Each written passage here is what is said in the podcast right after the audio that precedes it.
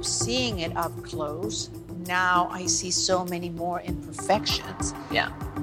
This is all crooked. Yes. This is not really finished.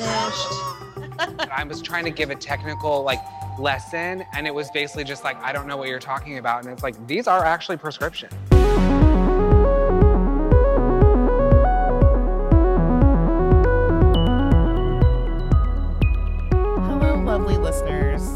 Welcome back into the workroom, a labor of love dedicated to the emotional roller coaster blockbuster that is Project Runway.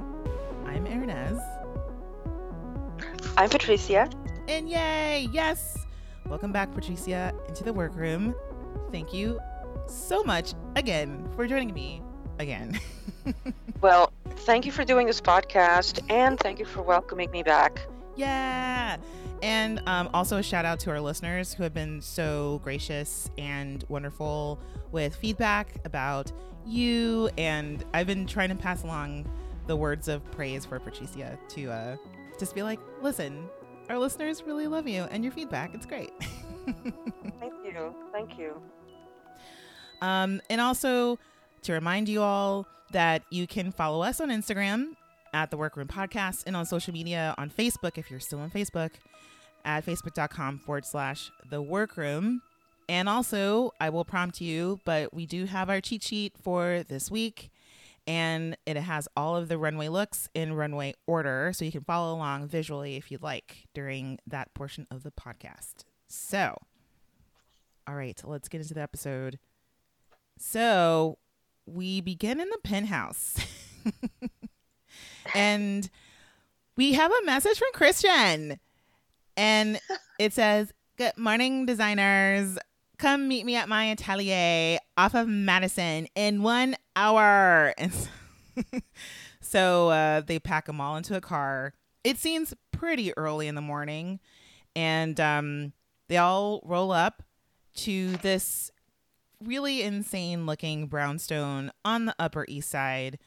I'm pretty sure I looked this up. It's around 54th and Madison, I think. Oh. So right off of Madison on 54th Street. So if you guys are ever walking around and you want to see this beautiful brownstone with Christian Siriano just you know plastered on the front, that's his atelier. And so they come into the brownstone and I love at this point we start to see a little bit of, you know, ambitions from the designers because this is very much like a fantasy type deal. Mm. Because on the previous uh, Project Runway episodes, we always get to go to the judges' atelier. This is the first time we've ever gone to a mentor's atelier because, you know, of course, before we've had Tim Gunn, and Tim Gunn although he did consult with um, Lane, I mean, sorry, not Lane Bryant, Liz Claiborne. Um, I don't think there was ever a blatant challenge that brought us to Tim's world on Tim's side of things, but we've seen Michael Kors's atelier. We've seen We've seen um, Isaac. Yeah, we've seen Isaac's. We even saw his exhibition with all of his work archived, and then we also have been to Zac Posen's atelier. So we get to finally see Christian, little tiny Christian, who all the way from season four was just, you know, a little runt running around saying fierce a lot. And so we, we have we have his mansion that has like 19 floors. I mean, it just oh my goodness. That was seemed to go dizzying. I was like, wow. I know. I just I'm like, wow, this is just going forever and ever and up and up and up. Um, but yes, very much this whirlwind experience where, um, anyway, so Christian comes downstairs from the eighth floor. I don't know, just took him forever. And he's like, hey, everyone, welcome to my store. It's called The Curated because, you know, the the name Untitled was taken because I just like the, the curated. He's like, I just like curate all these brands. It's like, well, okay. I'm kind of Oh. disappointed in the name, but I think it's wonderful. But Yeah. it's the most uncreative name for a thing that you do. so, um, but he takes him around, and I I guess the curated is a place where you can actually go inside and buy stuff. and then his the where he actually designs and makes his custom dresses or outfits or pieces of his collection are upstairs. And so um yeah, we get a run through and all the designers sort of begin to dream, which is really um you know, kind of nice but also sad because we are reminded of Sebastian's past failures with two stores closing in Colombia. And we've heard this in before, but I think it's interesting that we keep going back to this, um, where he explains a little bit more how they just ran out of money both times. And, you know, we've heard from Garo and his business. We heard a little bit about Sonia. Um, but yeah, no, we've, we've, we have like this more of this background to how difficult it is to maintain a fashion business.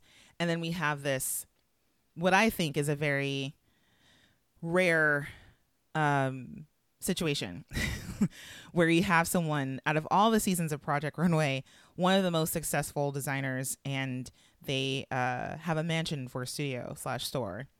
Um, yeah, a multi-story mansion. Yeah, mul- yeah, multi-story. Um, wow. Anyway, so. Oh, and can I just say that yeah, I really, um, I'm glad that Sebastian mentioned something. Um, I'm going to paraphrase um, something about when people don't know who you are, they don't want to buy your clothes. Yeah, yeah. Do you remember that? And I thought, this is the saddest thing about fashion. Hmm. you know that people sort of will buy something from somebody that they know or something that somebody else has kind of pre-validated rather than really taking a chance on someone who is really trying to launch something mm-hmm and I know this is not particular to fashion. I mean, you and I know this happens in the arts all the time. All right? the time.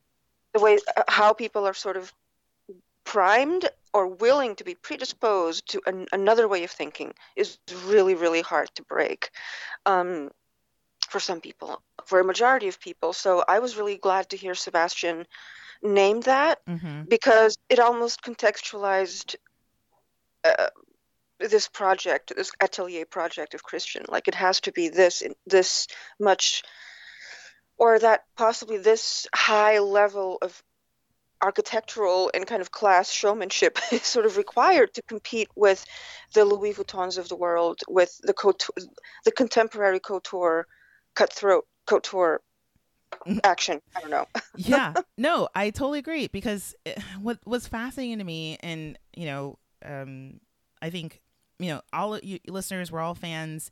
Um, Patricia, you've known about Christian Siriano for a while, and I would say he's, even though he's one of the most popular winners, it occurred to me when he dressed that whole incident with Leslie Jones mm. on Twitter, where you know it's the premiere of the Ghostbusters movie, and um, she tweeted out listen, I've lost all this weight. I'm a size eight, and still no major designers will dress me for the premiere. And Christian tweeted at her, I'll do it.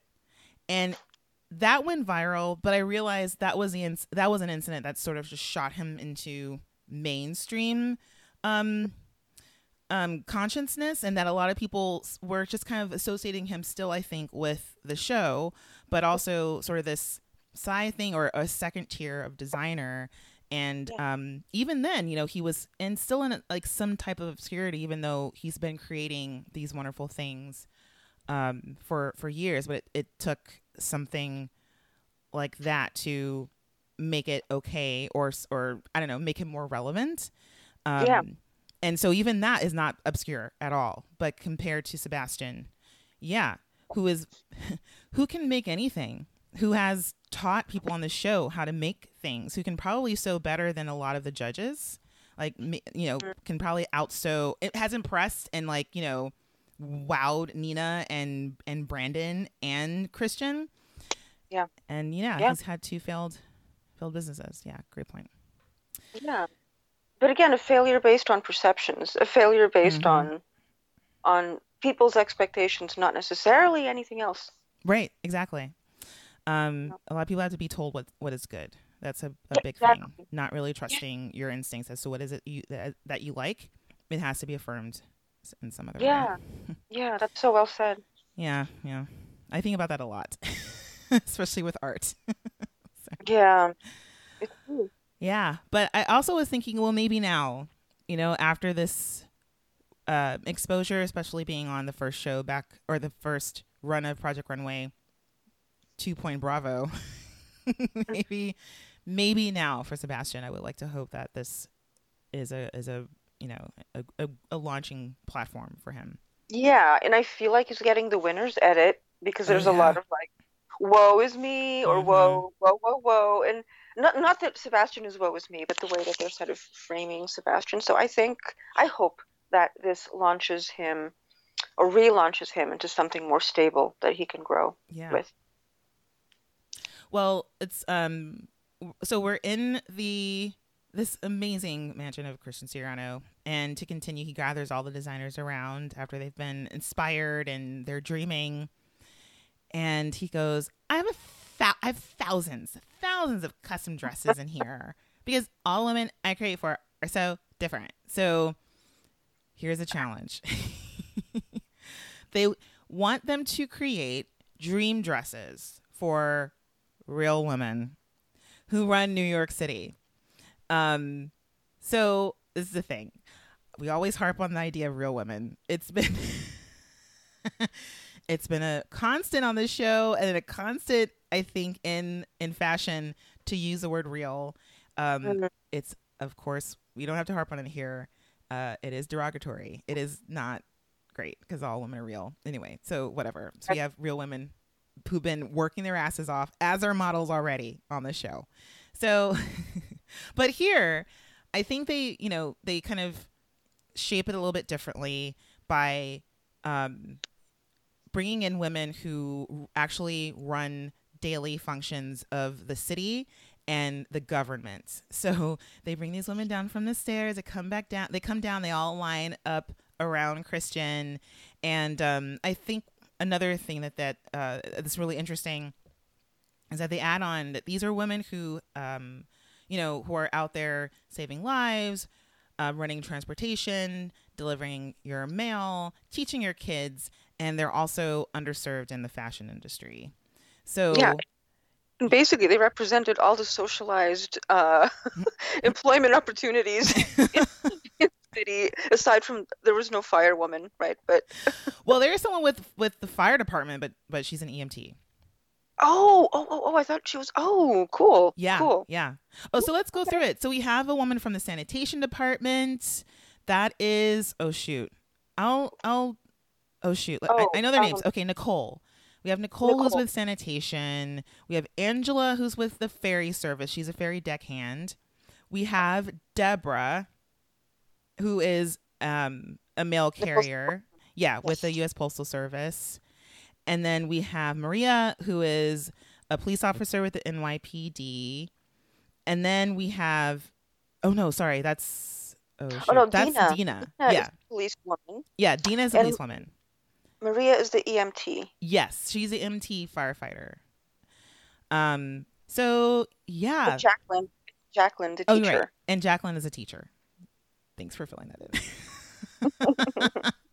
but they're from all over New York. I, I, I think probably from not from every borough, but from from quite a few. We have Staten Island represented.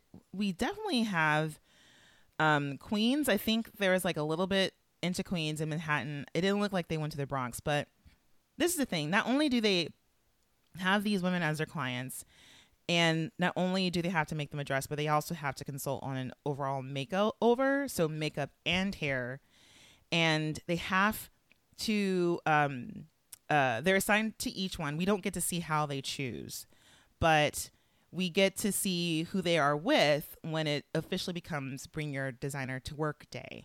So Garo gets Garo gets Deborah. And she's like, "You want to push the cart?" So Deborah is a um is a USPS or I'm sorry, U.S. Postal Service mail carrier, and she's like, "Uh, do you want to push the cart?" And blah, blah, blah. Um, but I really love that they got to spend, you know, a good chunk of the day with these clients to, of course, um, spend some time in their shoes, see how uh, their lives are, but also to show us what they do and to see them um, working and also in their in their uniforms. So um, I think everyone else has like a designated uniform except for Jacqueline, who is the teacher. Mhm. But we do get to go to her classroom. I believe it sounds like Deb. It sounds like Jacqueline's from Staten Island, not Long Oh. Island, but Staten I have no Island. idea. I, I can't tell those accents apart. Yeah, there's a difference, and I think it's Staten Island. But I, I really love all their accents. It's great. Um, yeah. What did you think about this part? Any any thoughts? Um, wait, up up until the, to take take designer yeah, to take your work. designer to work day. I loved it. I, I sort of loved it because I don't know. I just did. I just thought it was a, a fun thing, and I, you know, was annoyed with some people's comments and some sort of condescend designers. I, I want to point out some designers kind of condescensions here and there, but I thought it was a fun segment. You know? Yeah, yeah. I there there were some back and forths that were a little a little bit of a problem, and again, kind of like like mood when you're we learn a lot here. You know these different aspects of the fashion or design process, and of course, this is the client challenge. So not only is it quote unquote real women, but I think the the the main crux of this is you're working with a client and you're working with someone who is looking for something that is um not just their it's almost like a wedding day Mm. challenge where it's like oh my god this is so important. They have to put some stakes into it. It's like it's got to be super important. But with this they leave it so open. They just sit with their clients and ask them what is it that you want but also it has to be a dress Right. that's the only thing that it, it must be. And I believe, you know, again, like it can be whatever, but I, I have a feeling that it's, I think making it a dress specifically was kind of merciful um, from whoever designed this challenge because everyone there knows how to make a dress. And dresses tend to be, it's just one piece. That's all you're required to do. Um, you're going to get two days, so you better make it good. Please don't embarrass these women on this runway. So. Yeah. All right, so let's start with Garo and Deborah. Um, I just I really love their chemistry. I I think I love Garo with anybody. I think he could talk to a brick wall And and make what? it look fabulous. yeah, and I think Garo is somebody who I probably maybe maybe would enjoy talking to at a party. yeah, Um, yeah, he was very personable. He was very open to this challenge, which did not surprise me because I think I think he's someone who um is probably I think he's very comfortable around different types of women. mm-hmm. yeah, I, I, I don't know why I think that. I just do. I think he could sort of be with someone who is a lawyer and then be with someone who is a gardener. And he would be like, hey, what's up? What do you do? and I sort of like that about him.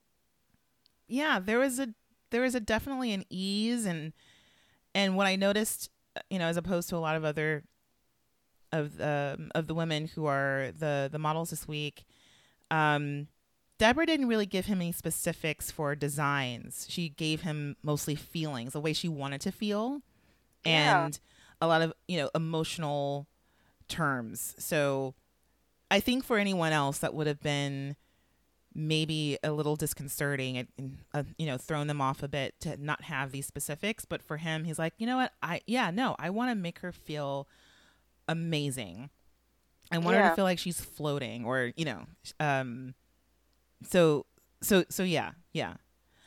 Um let's look at hester and dina. So so dina is nypd officer.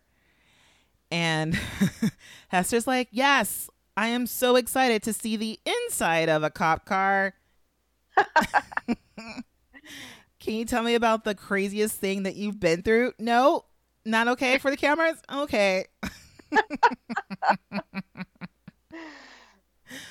um yeah what, what i don't know if, if anything about hester and dina stood out Um, not really. That I just thought, oh, this is this can be a really fun combination of sensibilities here.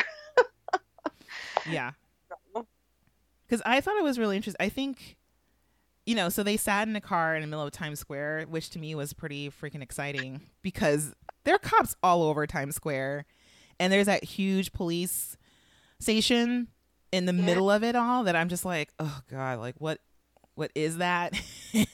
Well, it, it's part of the um, the landscape of lights and glitz. You know, Mhm. it's sort of like it's really not there for any other reason other than another um, sightseeing exercise. Oh, look, here's the big billboard. Oh, look, there's a New York cop car. Oh, look, Yeah. there's all these yellow cabs. you know, it's sort of just that. You know, it doesn't really do anything. yeah, yeah, I totally agree.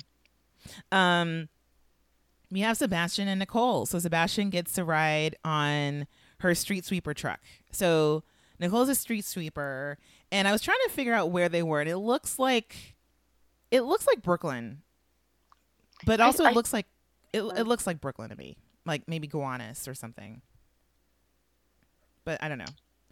Um, but Sebastian said this feels like a field trip from school, and I was like, "What kind of school did you go to?" Where you got to go see what the sanitation workers do all day? Because I was like, I'm a nerd, and I was like, I wish, because it's so educational. I was like, oh, great, we get to see how the city is run instead of going to the aquarium. hmm you get to ride on the street sweeper truck. That would be amazing. I mean, can you imagine? No, so I was just like, that would have been great. Um, and we have um Jamal and Angela, Yes. the ferry deckhand, and I just thought, you know what, they're probably the same age. They could be best friends. It just seemed like friends hanging out, and Jamal being like, "Oh my god, you do this? What? This is a Hmm. thing."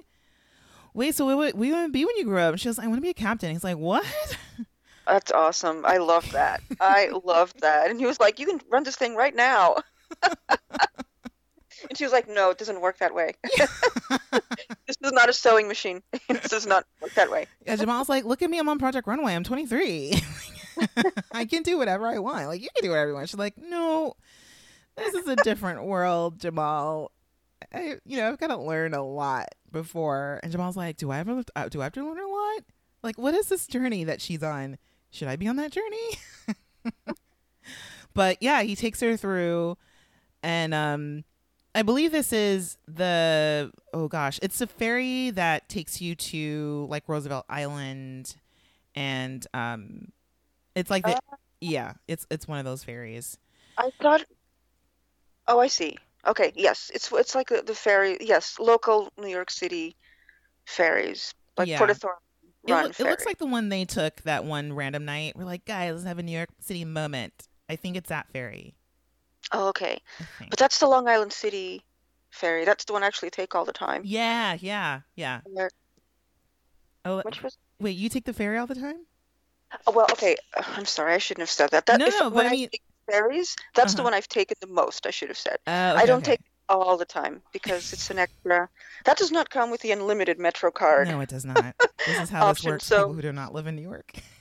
I know. I don't take it all the time, but any time that I've taken a ferry, okay, the non-Staten Island ferry, then I, I take those Yeah. because the Staten Island ferry is actually part of the subway. Mm-hmm. It's, it's part of the commuting kind of constellation, but these newer ferries are not. Yeah, they're not, but they cost the same as uh, as a one way. Yeah. But you yeah. can't like you know I don't know. That's that, all that's changing, but I'm not really sure. Um, I mean, because I I I think the last time I rode it was to get to. Um. Oh no, it wasn't the same ferry to get to Frieze. The art fair is a it's a bigger Oh. ferry, but um, this is definitely um, you know, I don't know. It's getting warmer outside, and it's really nice when you have a chance. Of course, this is They're not so during fun. the warmer weather. Wait, what'd you say? They're so fun to take the ferries. Yeah, it's just so nice, and you you, you remember that you're surrounded by water. It's, it's Yeah. sometimes hard to remember that living here. Yeah. Yeah, it is an island. Um, yeah, but let's talk a little bit about their design process. So their design conversation, Jamal and Angela. Angela wants sleeves, and I wrote, "Uh oh," in all caps, because we all know that Jamal has drama with irons, muslin, and sleeves. he never has time for them. And No. Angela's just going off. She's like, I want a train. I want sleeves that are transparent. I want a red dress. I want it bodycon. I want a corset. I want a cape. I want a shawl. And he's just like, wait, what? Do you know who I am? Have you heard me talk? I talk like this. This is also how quickly I make clothes. It's like you can't. No. But I think she told him that he she wanted a prom dress. Yeah, she did. Or like her prom dress. Yeah, yeah. Um this really throws Jamal off because this is not what he does. He doesn't work with clients. And he also doesn't like making prom dresses. And I, I kind of was very disappointed by that because I thought to myself, Jamal, fool, you made a beautiful dress last week. Mhm, You can build on that. But so I was disappointed on how, how Jamal gave up. I mean, especially here. So this is interesting. So as opposed to interactions between Garo and later, and we can actually, I think, overlapping it with Bishme is is good to do here too, because Bishme has Jacqueline, the teacher, on Staten Island, and um, that was Long Island. Shoot, Staten Island, whatever. I'll try it. So so Jamal, who we've seen his strengths, his strengths are or have become draping this organic um, resolution to things, but also, you know, molding it onto the model's body, um, and not necessarily these things that Angela is asking for. Um, and so I think would have would have been interesting for someone who is not as I would say experienced as other designers who can do everything. He could have like just sketched out something like, listen, um, what about something like this? Would that be something that you're you would be into? It's not, you know, form fitting or super long or with a train, but maybe something like this. This is what I'm strong in, and kind of like led her to something that he would he was more comfortable with. But I think he was just very he got into his what I call like his Eeyore phase where he was like, Oh, I don't do sleeves. Oh, I guess. Just kind of resigned to just Yeah, be miserable in this whole process. I know that was so disappointing to watch because I really believe in Jamal. I really do. Yeah. But- yeah. Yeah. I don't know. Um so as a, as opposed to Bishme and I'm going out of order, sorry. Um read uh listeners who who watch the show is like, what are we going to talk about? We'll we'll get there. So, so Bishme um because bishme is on staten island with jacqueline and um so she's like she's giving him an actual pop quiz I didn't understand that. Nobody else had a pop quiz. Why was this like getting to know the teacher? It was like, okay, I'll do a math problem. because he asked for one He's like where's my pop quiz and she goes Oh. oh it's like okay so a bat and a ball cost a dollar and 10 cents so if you have a bat and it costs the dollar how much does one ball cost and so it's just like so that and also jacqueline gets a talking head um, where she's like, "Oh, you know, I'm so inspirational. I'm a teacher. It's really hard, blah blah." And um, and I just thought that um, pairing her up with Bishme was perfect because Bishme is a child and also works with children, and it's kind of like a teacher, but like the after school mentor who is just kind of, you know. He's a, just, of course, an adult, but mentally more like not an authority figure in, in a way that I think Jacqueline is. So their roles were really interesting. But I so I flipped it to Bishme because he starts sketching on the chalkboard for, with Jacqueline, Awesome. and I thought, yeah, I just loved it, and it was definitely a collaboration. But he, he it seemed to me like he led that because I don't remember hearing Jacqueline give him any specifics, but it was just like, well, you know, what about this? And let's like let's go together with what it is that you might want to see. And it definitely was this building block of ideas and and wonderfulness and i also just as a, a conceptual artist i just thought doing it on chalk was just i loved it it was Yeah. my favorite part It was wonderful. And this whole segment, I kept on thinking about something you said about Bishme, by the way, which Mhm. was kid brother Bishme energy, Mhm. um, which I think you named it, you called it, and that's exactly why I like Bishme so much. He's sort of like not into hierarchy. He's like, I'm just gonna do what makes sense. I'm just gonna Mhm. like play around and kind of have a little goofy moment, but I'm gonna be serious yeah also. Like, there's a serious to Bishme that I really like, but Bishme is also kind of goofy, and I I love that combination because it's it it's. I also think it's a defense mechanism, but meaning it's like okay, there's a lot of stress. I'm going to be funny, but I'm going to be strong, right? And I think that uh, this whole segment brought that out, and this whole show I think brought that out, and especially because of the interactions with Jackie Jacqueline. So I really liked Bishme in this episode. Yeah, yeah, same, same. And so as you know, as a contrast to, you know, Jamal and Angela, where, you know, there was there was sketching going on, but the the interaction was, you know, instead of, hey, um, I know you really want to cover your arms, but what about this? Just not a lot of questions, um, just a lot of sighing and, you know, putting my hand on my chin and just turning my head a certain way because I'm confused or I really am holding back. And um you know, it's it's yeah, again, like you said it's it was disappointing and uh definitely could have been different and more substantive substantive and um fun, just more fun for him. Mm, yeah. So, um, last but not least, we have Tessa and Maria. And Maria Yeah. is the EMT firefighter. And when I first watched this episode, I thought, man, this is Tessa's challenge because she's already imagined and designed for a working gal with the game episode, you know, you know, conjured up some a, a woman who was doing like a tough job and Mhm. that's been something that she's been very successful with. So I was like, yeah, yeah, yeah. No, this is this is perfect for her. But you just got to make a dress instead of, you know, some overalls. Yeah. but um but not so much. All right. Patricia, do you want to start? Yeah.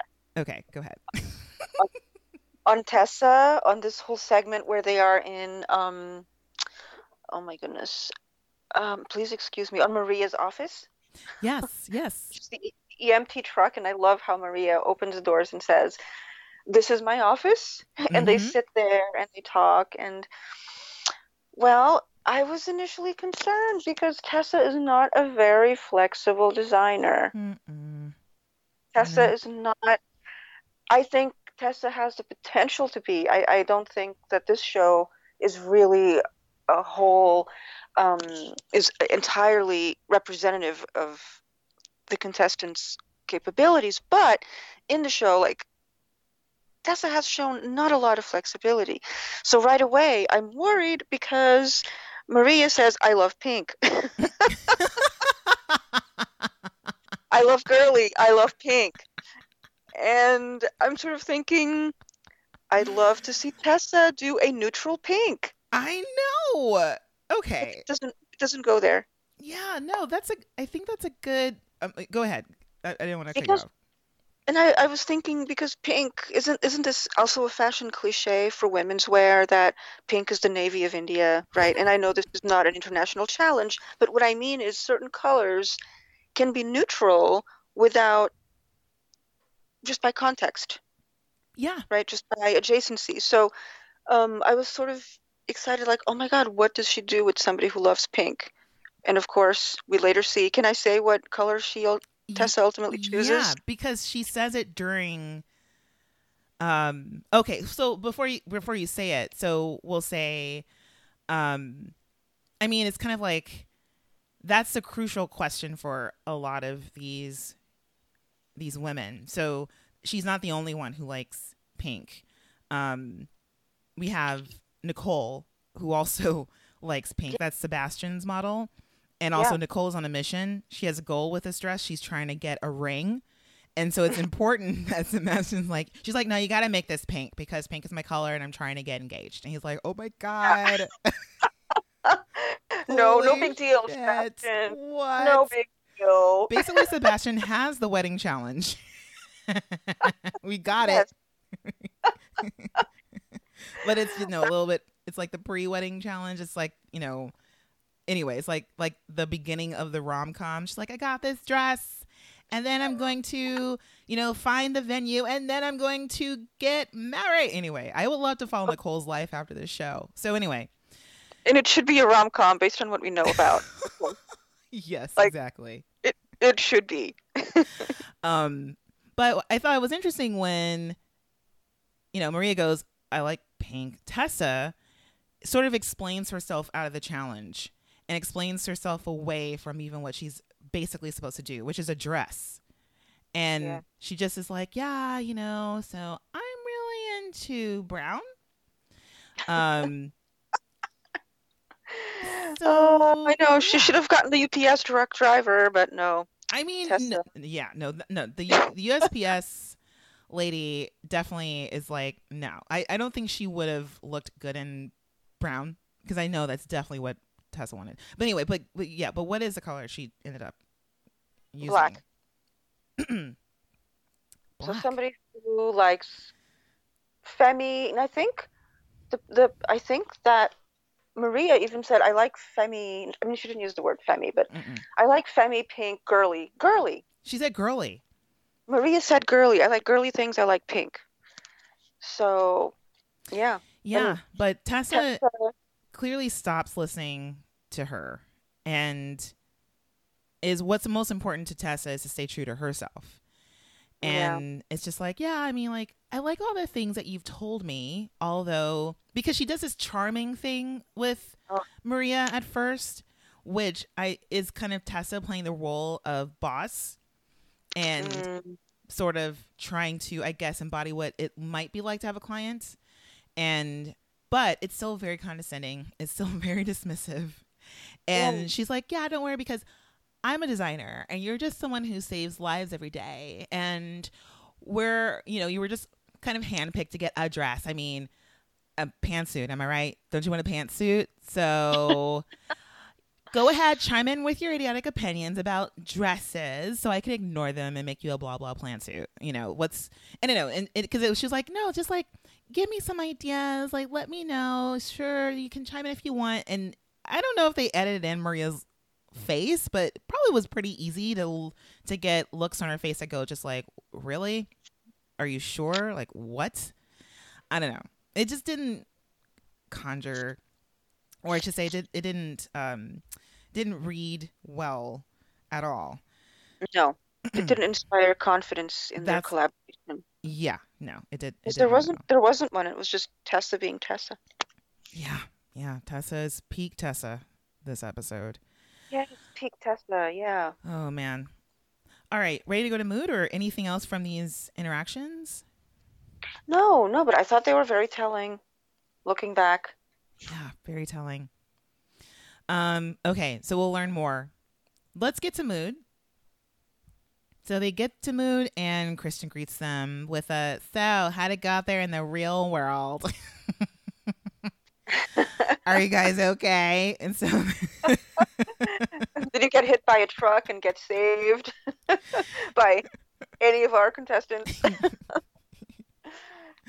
um, so anyway, so he sets them off into mood, and I just have to say, they saunter around. Everyone is either their energy is way down or they're just way too confident.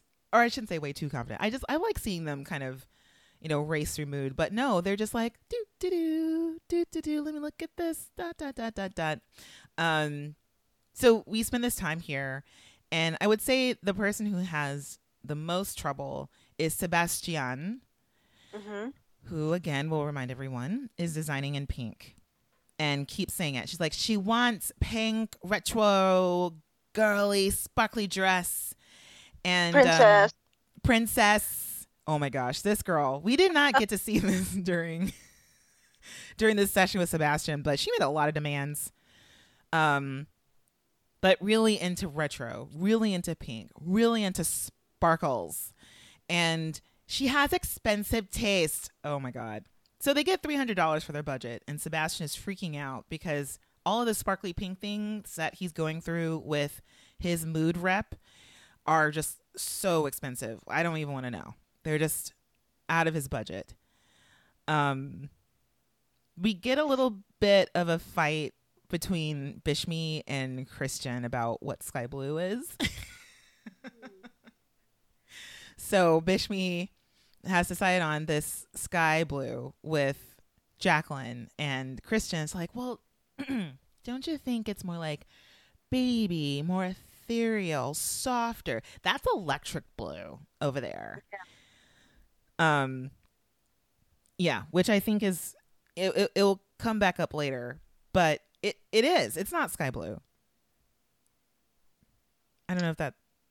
Yeah. I don't. I, I don't know. Yeah. No. I mean, it's to me, sky blue is so unspecific to begin with that I think it can be anything. But I don't know.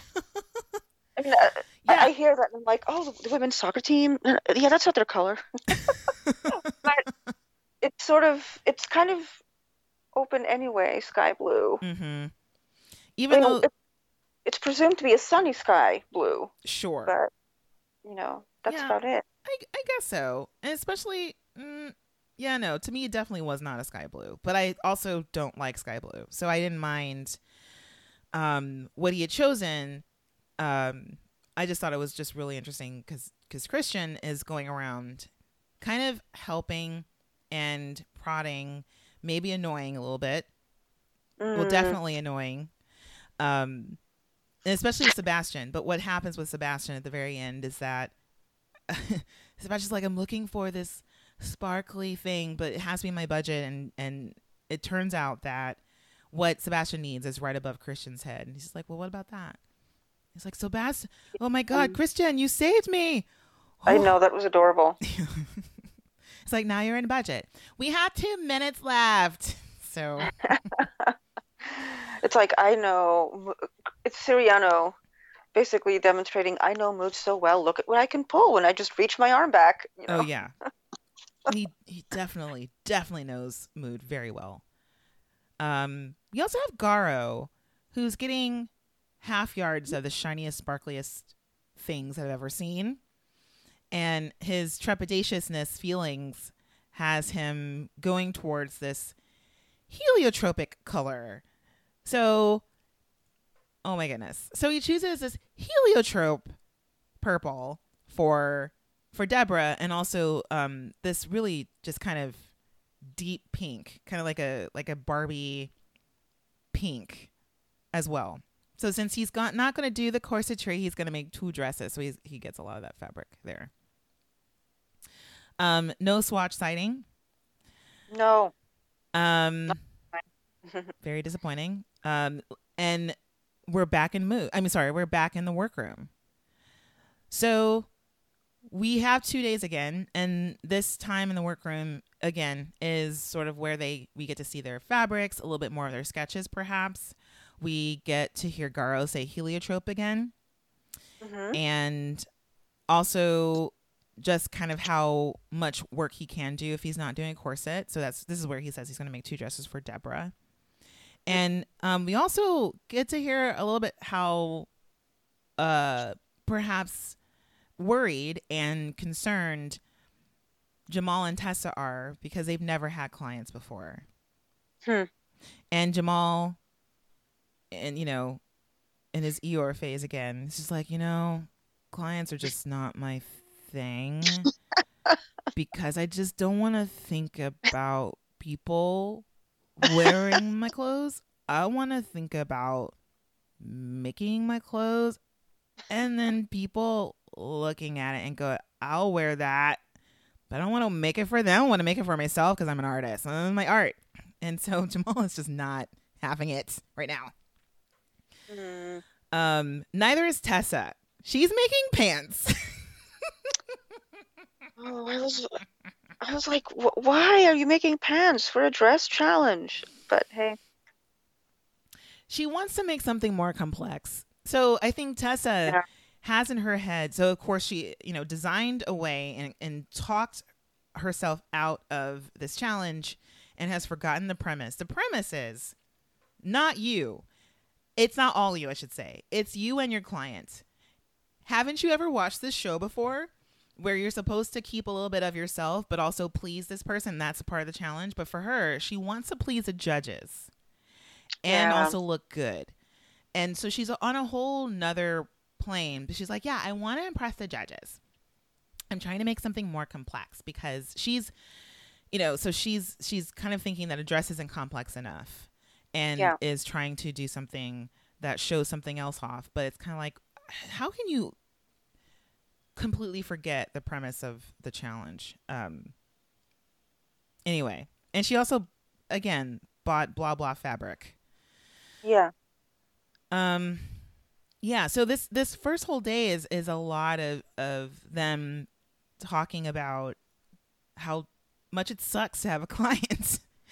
and um Jamal sort of admitting, he's like, "Well, maybe I don't care about mainstream fashion." It's like, "Oh yeah, no duh. We could have told you that this whole time, Jamal. Way to grow." So I think he's just realizing that he doesn't care about bodies being in his work. Yeah. So, yeah, yeah. Is anything else that stood out during this day one before we get to day two? No, no. Okay. All right. So, day two starts off in the penthouse again. And again, they get two days. They've gotten two days for most of these challenges. They have it so easy on this season. They have no idea. So, um, so we start with Good Morning Hester Sunshine. And Hester gets up early and is serving some hard truths. And because uh. there's a conversation about the color that Tessa bought for her client who loves pink. And the conversation goes back and forth between how much black Tessa has used this season. Mm. And so Tessa is just like, no, you guys are wrong. I haven't used black at all. I wear a lot of black, but I have never used black. And oh, it's really strange. Like this is to me, I was like, oh, is Tessa a liar? Is she gaslighting uh-huh. people, or is she just that delusional? Uh, yeah. So Hester points out that Tessa is deeply competitive, hasn't been recognized in the way that she thinks that she ought to have been recognized, and suggests that, hey, why don't you do something you've never done before? Challenge yourself, essentially. Yeah. Um, yeah. And I think make something that you've never done before is something that Hester has done successfully mm-hmm. and unsuccessfully. But you know, I'll give it to her that at least she's she's done it. You know, we have seen her cha- do those challenges where she's like, "Oh my god, I've had this outfit in the back of my mind for 5,000 years and now I finally get to do it. But then there are those challenges where she's like, I don't know, this is not what I do. And she, she doesn't. Mm. Um, and I think on those challenges, we've seen Tessa employ other people to do things yeah. for her. And she, I don't think she yeah. really has been pushed into actually making something on her own that is not, that is outside of her, her usual wheelhouse. So yeah. Anyway. All right. So let's get to the workroom for day two. And we have Christian Siriano coming in. And he goes to Bishme first, and they are still fighting over this blue color. and I love that Bishme does an impression of Christian. Because because Bishme's face is like, don't come over here, Christian, talking about is like, is that blue? Oh my God. and then Christian, I think, thinks that they're still playing. He goes, Yeah, this looks like a Disney princess. And Bishme's like, Look, not today. And Chris is like, No, come on. That's just the way I lead in. Let's fight. Come on. It's just play fight. Come on, Bishme. And it's just, I just, I just thought this was a moment where Bishme was like, Listen, you hurt my feelings. I do have them. And uh, so I think Christian sort of like lays lays back with him, but um, yeah, yeah. In terms of just seeing Bishme get a little serious, this is this is like you know one of those moments that we kind of get a peek into. Oh, okay, let's let's talk serious now, Christian, with Bishme. Yeah, yeah, yeah. Anyway, um, we have okay. So we let's do this round with with Christian. So Christian goes to Bishme, and I think really again gives some really helpful information to him and just kind of describing the way his outfit is looking. And to me, it looked like the outfit from uh the pro- from Project Causeway. Like it was the top started looking like the dress he made for Thijin. Hmm. And um but I think for him he's like it's not done yet, Christian. So I feel like he's in a pretty good a good space. We get Sebastian with Christian. And he points out it's looking vintage. And maybe I'll do it in Christian's voice. He's like, it's looking vintage. Maybe you should go back to your strengths and make your corsets. I mean, you're overstitching. yeah. your signature stitch. Your signature stitch. And that's a pretty easy way, I think, to get Sebastian on track. But I don't know. I was just kind of thinking, why don't you ever just do it? You, I mean, Garo over there makes corsets till like all the live long day and it's still here just yeah. do overstitching until they're tired of you. I don't know. Well, I think Sebastian under- has an understanding of what it's appropriate for and when it's appropriate to employ. Mm-hmm. Um, but I think also there's the pressure of the competition. So I, I think Sebastian is aware that the judges get tired. Mm-hmm. Um, so I think Sebastian is actually playing it really smart, despite being so stressed all the time. Oh my God, stress. I don't know. Put my yeah. hands up. I don't know. Walk around mood. I don't know. um, and then, but then kind of have a centering moment, and especially after. And I think Christian has been the Christian and Sebastian dynamic, as exemplified here, has mm-hmm. been very powerful because yeah. Christian says three things, and Sebastian goes, "Oh, that's what I need to do. you know. Yeah, I mean, and we'll see that later on too. And I, I really, I really do love.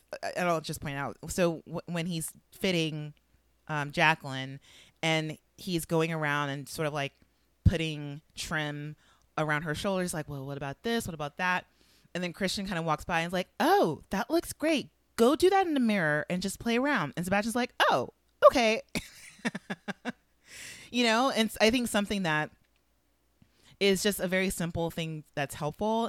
And, you know, I'm sorry, I'm, I'm skipping ahead, but it's kind of like things that we see other designers do, where, you know, these very simple, playful type things that um, Sebastian just needs a little shove in the direction of the mirror a little bit. And Christian's there. Go, go ahead, do your, do your overstitching.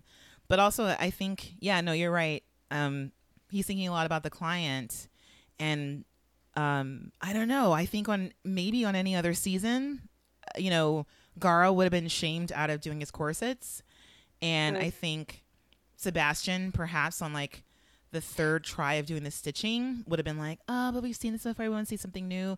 But I think right. particularly for him, he's been doing such, he's been using it so differently and in really interesting ways. It's hard. It's easier, I think, to be more creative with this technique than a corset because it's you know, it, it's also not something that's that unique. I think the way Sebastian uses this technique is something that Nina has never seen before. So, um, yeah, he he has like a little bit more leeway, but I really think it's wonderful that that I'm I'm sort of growing on the method or the I should say the strategy of pushing them towards their strengths, even if the strength is the same thing over and over again. Um, yeah, yeah. yeah. I think you're right because Garo likes a shape. Yeah. and Bastion likes to control material, and that's what that mm-hmm. stitching mm-hmm. does. It changes the tensile strength of the fabric, and then he can do things. Then it can. Mm-hmm. I, I don't think with Sebastian it's just decorative. Right. Um, yeah, and and that's another thing. Like Sebastian can make anything, so I feel I, like when he is feeling a little bit anchored with the stitching or you know however it makes him however it frees his brain up. You know, I think you know what, what we'll see later is that if you're if you're sure and secure about this thing that that you're um that you're comfortable with, then you can go off and and do extravagant things with other techniques because you can make anything, Sebastian. Yeah. So yeah. And I think that again, I think I just want to say this one thing about Sebastian. Mhm. Part of why Christian is so helpful is because I think Sebastian knows that he can sew, but has this kind of thing about like, oh, I think Sebastian has a little bit of residual of, oh, I'm a failure. I can't Mm. keep a store open. I'm in Mhm. New York with designers who have stores open for 20 years. yeah. right. Or I, I'm in New York and I'm in a competition with designers who, who have stores and who do all this stuff. So I don't think Sebastian, I think he trusts his vision, but also not. So in a way, I think Sebastian is a perfect contestant to be on the show Hmm, hmm. Yeah. because he gets to play and gets to really experience other people being assertive about what is really different about his style. yeah. Hmm.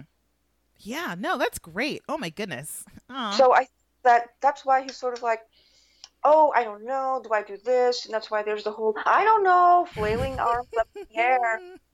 But then he he always comes through in the end, and we've seen him do this many times now.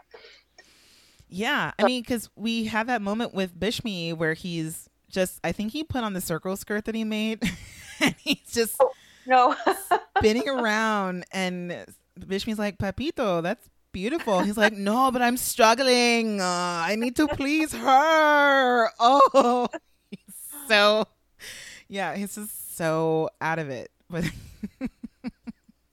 oh, yeah, oh no. Ugh. Yeah, oh no. Sebastian's growing on me even more. How's that possible? Anyway, okay. So let's move on to Garo and Christian. And I think Christian opens, wow, two dresses. And so Garo, uh, Garo explains, she wants to float like an angel. So I have Venny over there in the corner sewing up some feathers for me because that's his thing. Whoops, it's not a costume. I mean, uh, I've decided on no wings, right? And so, like, um, I didn't really write anything else down around this interaction, except basically, you know, Christian's like, hey, so Hester's using this pink. Don't use this pink. yeah. Yeah. Yeah. Um, and then okay, so let's move on. Do you have anything else to say about Garo? No, no. Okay. All right. So um we don't really get to talk to Jamal just yet. We'll get to Jamal later. But we do get to talk or I would say Christian does get to talk with Tessa with her D ring skirt.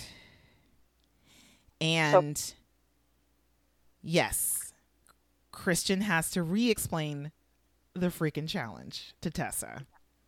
Yeah, and make it really clear this is not a you know mid '90s rave challenge. Dream dress challenge for kind of like working women. Yeah. Kind mean- of like.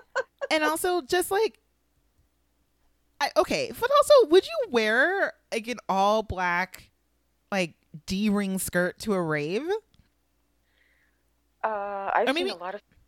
maybe something like that. Like maybe it would just be like the like a like a i don't know. Because i was always imagined well never mind it doesn't really matter. Because the the raves that i remember you know the cool kids going to in high school there's just like a lot of glow sticks. So i guess you want to wear black because you have to dance with your glow sticks Well, the, the D-ring flowy things Mhm. is what we think rave is, is sort of more that like the sort of multicolored floor length sloppy mm-hmm kind of flowy things. yeah, yeah. Interesting. Um, I mean, but but besides the D ring skirt, which is really, I don't think it was even there or total. Um, you know, there's um, their pants underneath, and she's like, yeah. So I'm making like a top. That's a top that I've made before, and I'm making a pant which is a pant that I made before. And then I'm making this d-wing skirt, and then, you know, you know, Christian asks her, "Yeah, so then what? What did she tell you?" It's like, "Well, she told me she likes dark colors." Never. That was so infuriating. Such a lie.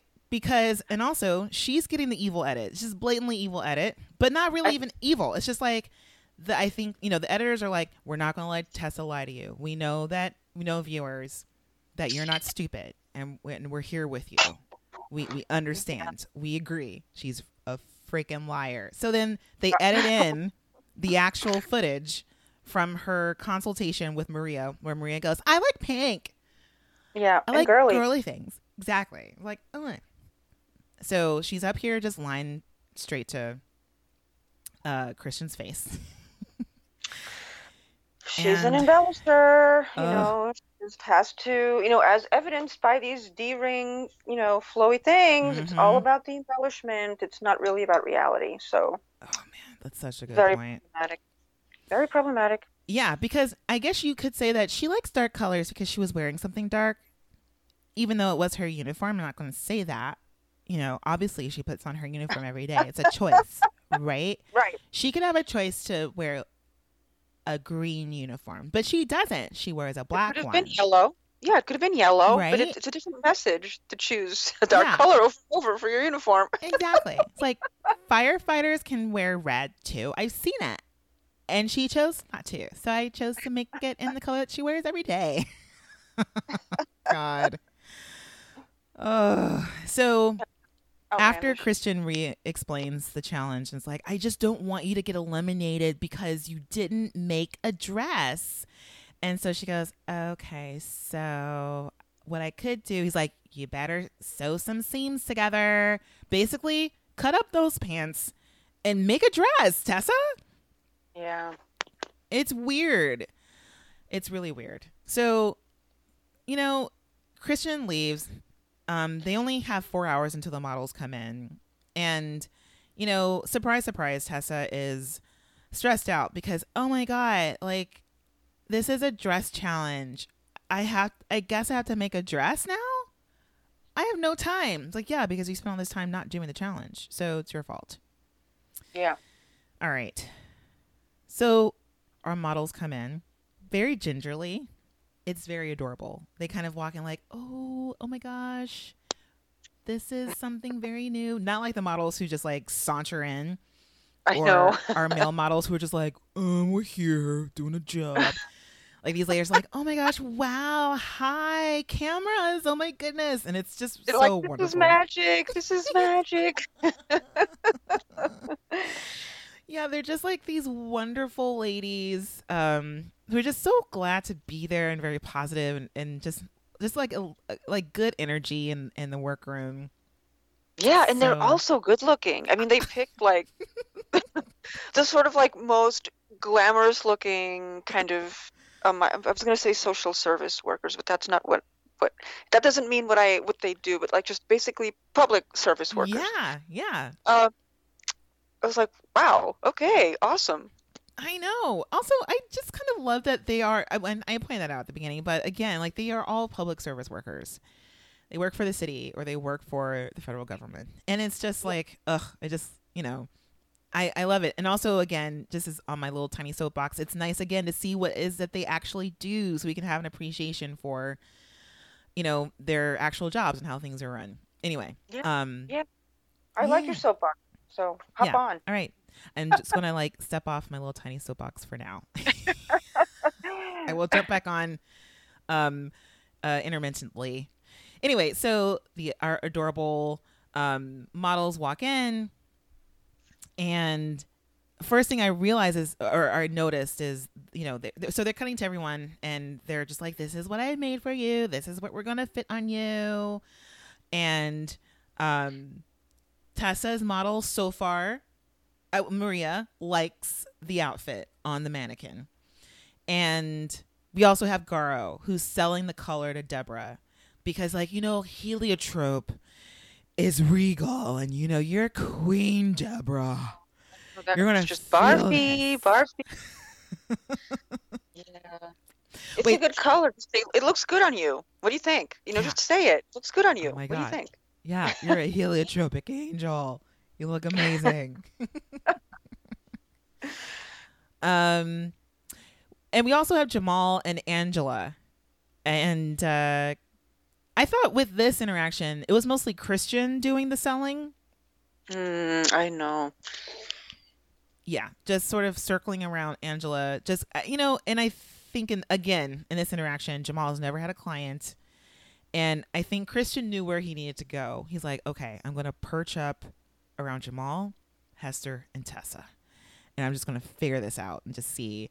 Um, but, you know, he kind of goes around the room and is just telling all the ladies, like, oh my God, you look amazing. You look great. But especially with, with Angela, um, I did not think that she looked amazing in that outfit so far. No. And I think that Jamal did not inspire any confidence in um, Angela Mm-mm. because he, because Jamal is so stressed. He's just so stressed. He's stressing out, and that of course makes the model feel, oh, what's going on? Why isn't this working out? Um, so I thought that was really unfortunate. Yeah. And also, I, I loved how Christian talked about it. It's like, right now, it looks really simple. It needs some details because it's just, you know, the fabric that he brought kind of wrapped around her body like it, Yeah. like she just stepped out of the shower. Yeah, It's really strange. Like, I had a, I had a hard time figuring out where he was going with this or what he had actually done. I was like, did you, did you even sew this? Or are you Yeah. just kind of pulling it around her and just, you know, kind of tucking it together? But yeah, anyway. We also have Sebastian. And this is the like the the moment where, you know, Christians kind of shoves Sebastian and and uh um Nicole, his model, towards the mirror. Like, go play in the mirror. Go, go. Um and we also have Bishme, I think, who's doing a really great job of um, talking Jacqueline out of a few things. So, in terms of this, where we have someone who's like, I want some extra stuff up here, like maybe this over there. And, you know, Bishme's like, well, you know, I think it would look like two dresses smashed together. And I want you to look sophisticated and regal and have it look clean, you know. And I thought it was really interesting to see him talk Jacqueline down from adding shit to her dress that was ugly, Yeah, just straight up ugly. that I thought that was really sophisticated. I mean, part of me is sort of, I'm not sure if it was clear at this point yet, but I was sort of like, why are you doing these asymmetrical ruffles again? It doesn't add anything. But I thought that is how you explain to a client, and, you know, that what they're thinking isn't going to work. And I don't have any experience designing anything with clothes, but I've had to explain to clients, hey, this um, this image that you want to include in this sequence, this is going to do X, Y, and Z to the narrative, blah, blah, blah. Mhm. So I think I really appreciated how Bishme did that. It was like, good work, Bishme. yeah. And again, like there's this charm or this way of just talking to people that I don't think it has anything to do with the fact that he's had clients before. Um, although I do, it does help because it, I think the more you talk with people who um, have opinions and have stakes in the game and, you know, have feelings and thoughts and, inner life and, you know, things Yeah. outside of yourself that you get used to compromising, but also used to getting a handle of where you have your strengths and and also um, are able to deal with a little bit of conflict with some grace. So Yeah. um, yeah, yeah, I just kind of Yeah. love this. But I think with Yeah. Just his character in general and, and his you know his life as you know working with kids and you know probably pulling kids apart all the time or having to explain things to them um, is really helpful. So Yeah. yeah, and not everybody thinks explaining things to people is a worthy of a, a worthy use of their time Hmm. and and it's sort of it, this is why Tessa is so dismissive it's like it, it- it's not worth my time to explain this to you if you don't get it you don't get it right this is the Tessa mode of, of operating but um yeah I think I think Bishme is has a very personal sense of intelligence. Like he is intelligent in this way that's that connects him to people, and it's really great to see that here. Yeah. Um, totally agree. All right, so the models leave and we're left to a bit of time in the workroom where we get some major revelations. Some major reveals. I mean or reveals or revelations. I don't know. Um yeah. So we go around and we, there's a conversation, a brief conversation between Tessa and Sebastian where even though we've just had a fitting with, you know, these ladies who you spent a part of the day with, who you've been talking with, who um, it's been explained to all of you guys that you're designing for them and they're they're your clients. Still, Tessa's goal now is to please Brandon. Mm-hmm. And Sebastian reminds her, is like, well, so what about your clients? Yeah. And so I'm just like, listen, the one thing you have to do to please Brandon is you need to finish those goddamn edges. You need to hem some shit, Tessa. That is the way you can please Brandon. And we all know this. It's so easy, but you don't listen. Anyway, so, but we've also find out during this interaction that the skirt Tessa ends up making is something that Sebastian taught her how to do during their first team challenge. I mean, I That was infuriating. I mean, come on. I'm trying not to scream. like, like, I mean, come on. So Sebastian, bless his heart, it's just like uh the fact that Tessa is making a skirt that I taught her how to make is disappointing. And I'm just like, listen, okay, can you just say it in Spanish and we'll have it translated? Just go off in Spanish because I want to know how you really feel about this. Um Yeah. what a- because he's so kind. Uh, You know, Sebastian said something like, "I'm worried about Tessa because she's not pushing herself. She's making a skirt that I taught her how to make on the first episode." So he basically said, so basically Sebastian, uh, he kind of, he's really nice about it. He's really nice about it. He's really nice about the the blatant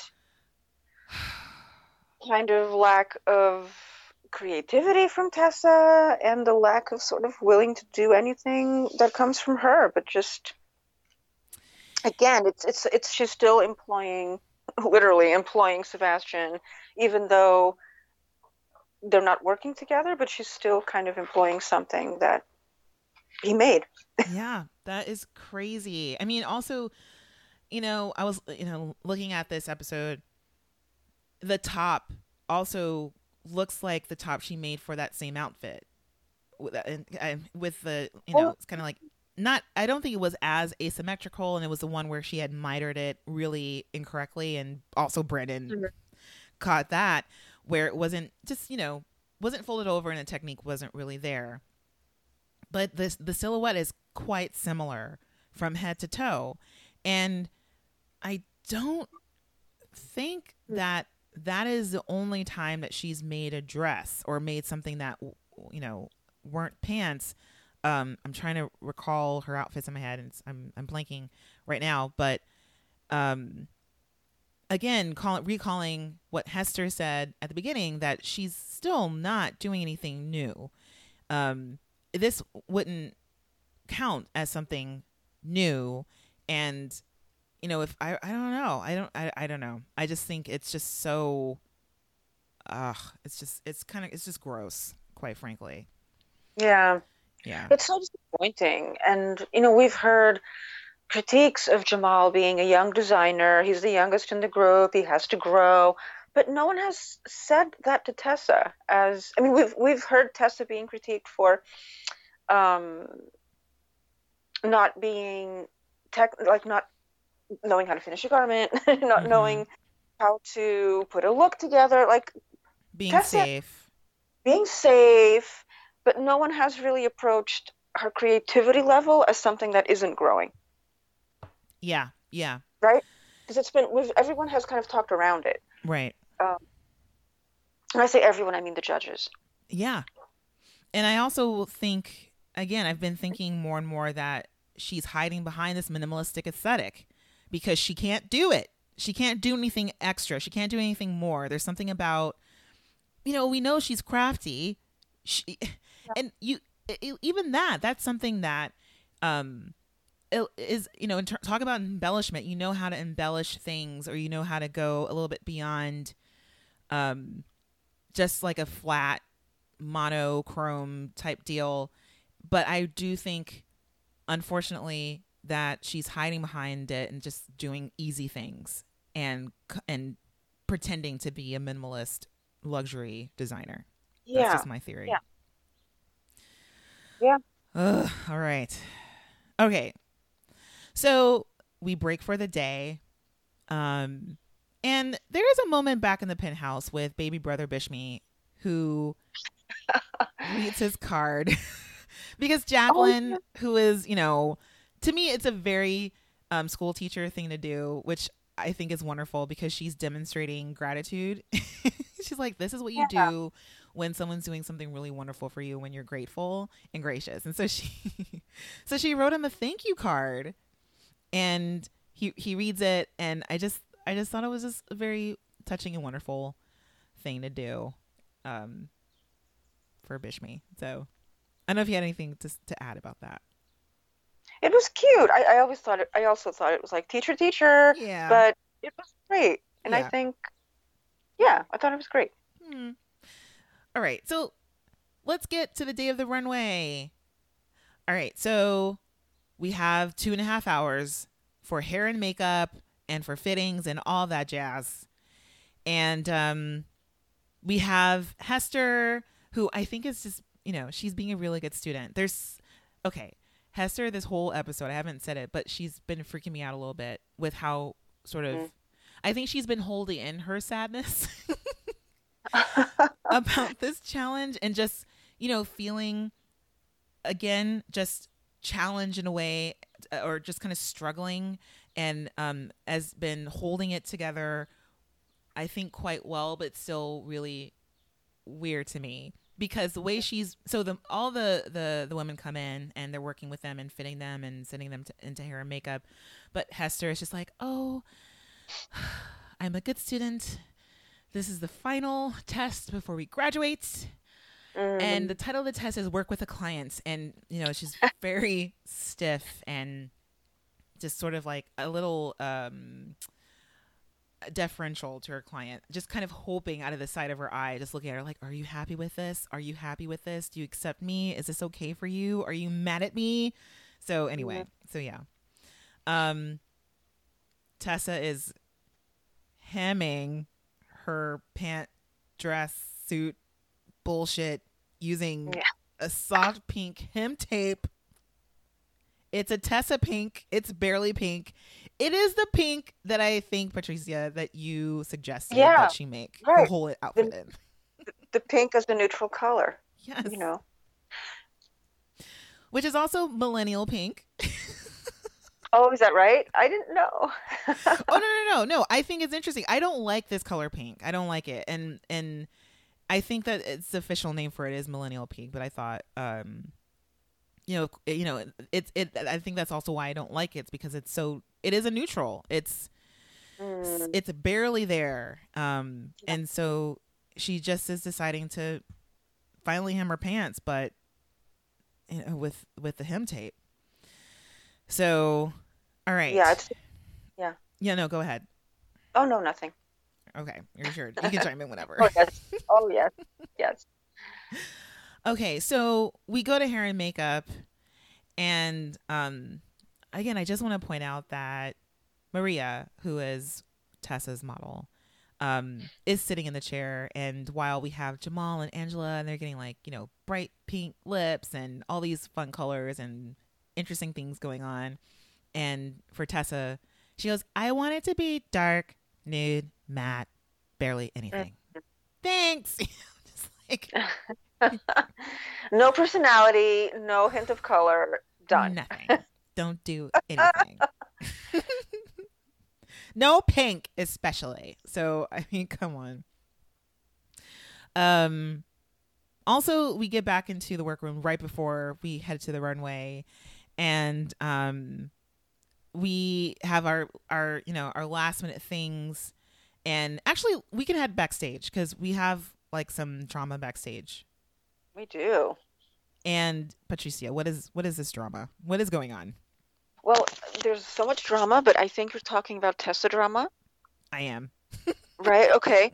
Where Tessa has some last minute insecurities about the integrity of this look and decides to take some scissors and start slashing away at the um oh I forget what material that is. Chiffon. Chiffon. Yeah. At the chiffon hanging from a D ring. uh, or from a series of D rings around this person's waist. So there's a little bit of a slasher act, and that makes Siriano really freaked out. oh man. I think I think Siriano said, "I can't, I can't." No, that's what he did. At first, I thought it was someone else talking, and like she starts cutting it off, and Christian goes, "Oh, really? Really? You're doing that?" And he just kind of walks away. He's like, "I, what is ha-? It's like he wants to grab those shears out of Tessa's hands and throw them out a window, you know." Yeah.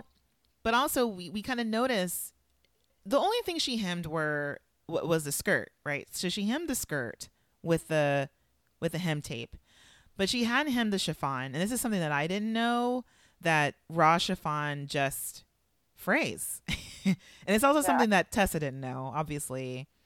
Um, so she didn't hem it, and so it just from from the workroom to the runway, it just falls apart and just starts looking terrible.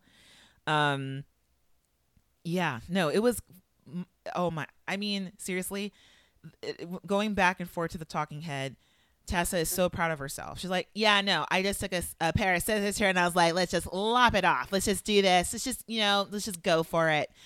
In this really weird just like you know, I don't know, just I don't it, it it's just like you're not being a renegade. You're just being super unprofessional.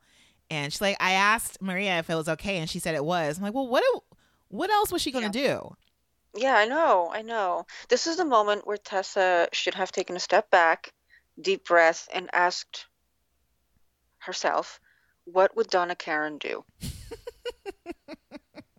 because this whole like minimalist aesthetic in comfortable, luxurious fabrics has Mm. already been going on for some time by someone who is really good at it. hmm Well, well, many people who is really good at who are really good at it, but at mainstream level, Donna Karan has kind of like made that her touchstone. So I think she need, uh, Tessa needed perspective and didn't know how to find it. It's not easy to do. No, I think WWDKD is a great thing to ask. Like, what would Yeah, what would Donna Oh, Karan yeah. do?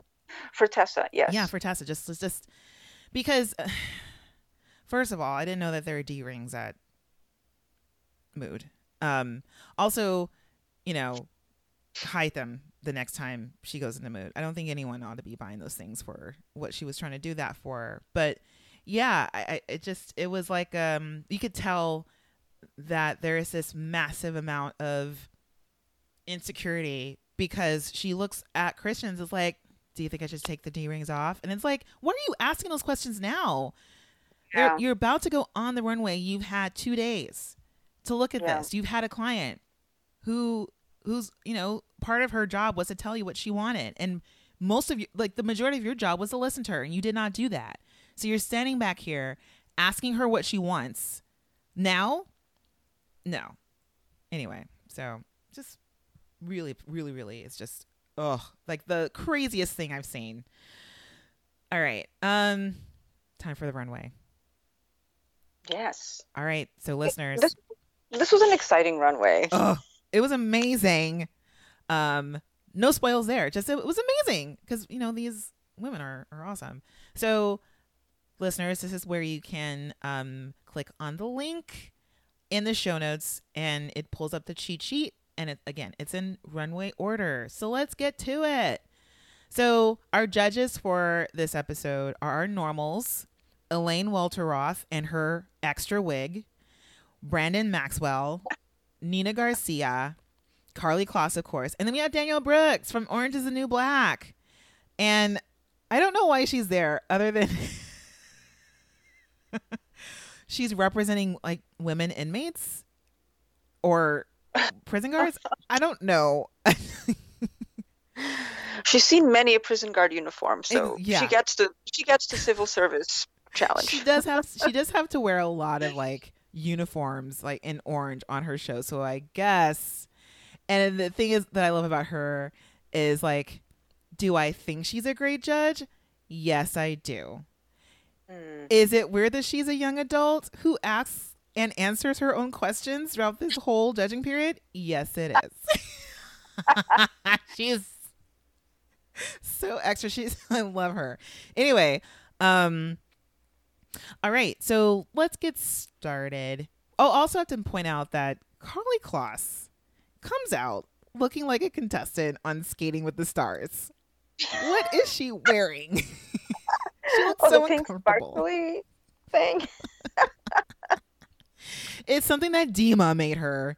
Like, like oh, Hilarious. such a Dima. Hilarious.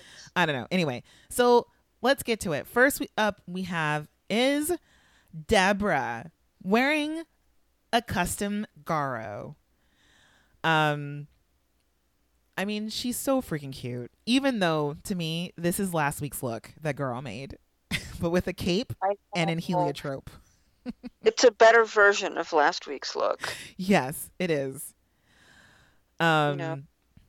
yeah, but um but also to we can kind of like squash in what the judges said about it too. So let's like w- yeah, so share your thoughts and then if you have any um anything to say about how the judges responded then you can Oh, like feel free. I don't remember what how the judges responded to this look specifically. I remember Elaine smiling at it. Mm. Um, what, what do they? What What do you think? Well, I I really thought that again, I was sold on the color. I was really annoyed by this color and and didn't think that it would look so great, but it really looked amazing on her. I thought it was like a Concord grape color. I was like, ugh, heliotrope, what? But it, it really is beautiful. and I thought this was such a better version from last week where he worked on the shoulders. The shoulders aren't I, you know, the last week was the bee costume and the shoulders are doing those that weird off the off the the body type thing. But I think the way it shaped her neck and her face was just really really perfect. And I'm glad that he gave her a cape to play around with. But Mhm. also when she turns around, you get to see that that cape is pleated to perfection. It's tailored. Yes. Oh my god, it is beautiful, and um, yeah, and I, I, you know, and this is something that Garo says. Like whenever I make custom gowns at Heliotrope, it's timeless. I can wear it forever. I've been doing this for oh, like Oh, decades. I don't know. so, but I also thought this was hilarious because I think Nina was ready to eliminate Garo, and Deborah comes out in this, and she's like, "Damn it, I can't get rid of you this week because Nina is so tired of corsets." And of course, Garo made a corset for Deborah, but she looks amazing in it, and she loves it so much, and there's no way he's going home. Yeah, but I think this is a smart way to do a corset without making it a big deal. yeah, yeah. You I know, mean- for somebody who wants a corset. Yeah, that's a good point. Do you think like with the cape, it sort of put it in the back burner? You know, I think for a client. Wait, do you mind asking your question again Sure. to make sure I understand? Yeah. What, what did you say? Sorry. Oh, oh, sorry. Yeah, no, I, I just wanted to know what you mean by like ha- having the corset not be a big deal. Yeah, I should have asked Oh. that better. Oh, I see. Okay, so what I what I mean what I mean is that it's not on the exterior. It doesn't seem like an accessory. It actually has a function. Mm-hmm. So it's sort of embedded in the dress as opposed to feeling like something. I know. I don't believe for a second that Garo makes corsets as an afterthought, but sometimes they look like that. Hmm. The way that, you know, they can sort of look like, oh, okay, I'm just going to put this on top of your outfit and boom, there's the statement, right? It's my statement. He says this all the time. It's my signature piece. It's my signature piece. So with this dress, Garo kind of embedded it in the dress, and it it was more about the dress and the look and the feel and the movement rather than about one thing that is a so-called signature piece, right? So it was a way to incorporate that into a larger story of, of a garment, um, and I think he did really well. Yeah, I it. I agree. Um, I mean, my only thing was that the hem was a little wonky, but I think that was Yeah. It was supposed to be on purpose. Like I, I, I got the the flounce on the end, you know, that it was supposed to like maybe kind of come out a little bit, and perhaps we also had last week where he was supposed to put a flounce on the bottom of that bee costume and didn't get there. But Yeah. um, yeah, because when she stands still, it just doesn't look right. But I totally agree. I think having it underneath and yeah, yeah, the function of it. Yeah, I don't know. I wonder if this is just how I, I hope he learns that. I don't know. We'll see. We'll see from next week. But um yeah, no, I think yeah, that makes sense. And I, I think Garo needed to hear what Nina said last week, which is you're only here because you can sew really well, not because you make costumes. Yeah. Yeah. so I think that that advice was really well taken this week. Yeah. All right. So wonderful. Let's move to Sebastian. Um, or I would say Jacqueline wearing a custom Sebastian. Uh, no, with Sebastian, it's Nicole, right? Oh Because- shoot! Oh my gosh, am I getting Is that right? up? No, you're right. Whoops! I wrote in my notes. Okay, I just didn't want to be confused. No, no, no, you're right. I'm getting brain. Jacqueline and Nicole mixed up. Whoops, sorry. Okay, so we, next we have Nicole wearing a custom Sebastian. Yeah. So Nicole strikes a pose behind the scrim like a professional.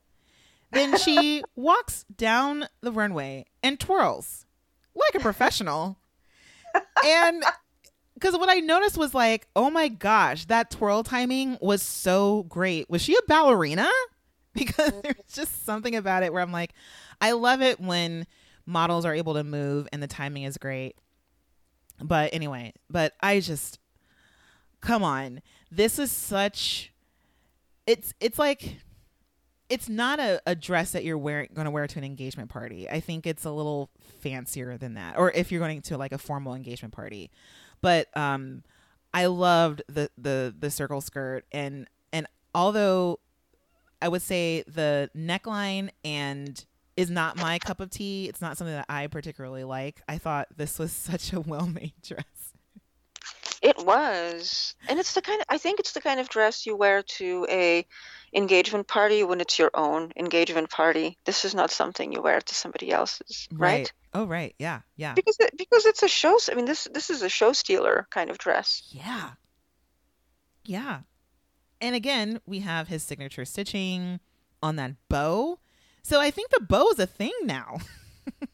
Yeah, I didn't like the bow. It's another embellishment that I don't think needed to be there, but Yeah. I mean, because I, because like that's one of the things where I'm just like, well, it's, it's not, it, it's, it's sort of what makes it, I don't know. Like, I, I really, for me, it's a different looking kind of bow. It's not even, I don't even know what you call that.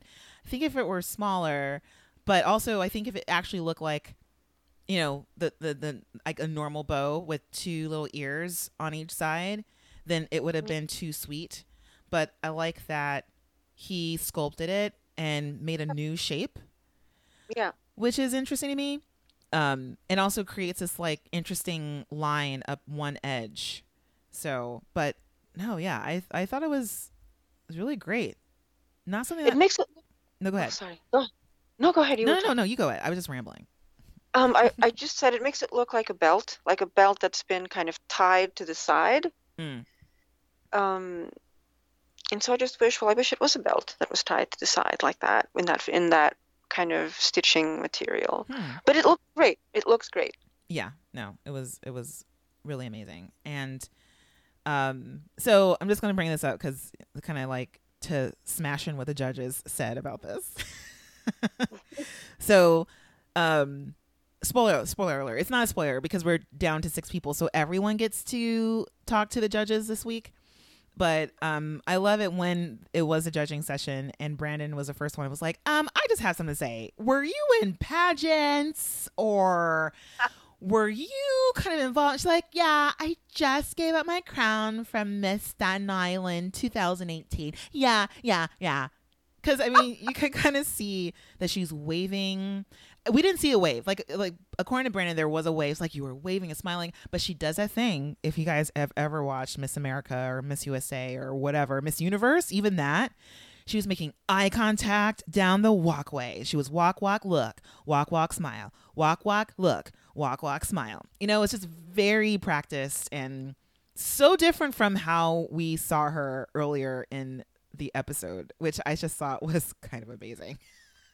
I know. It's like, here's where I dump all the trash. oh, look, I'm I'm I just handed my crown from it being Miss Staten Island. I love it. I love it all. I think it's fantastic. I know, it's great. Um and okay, and then we have Dina wearing custom Hester.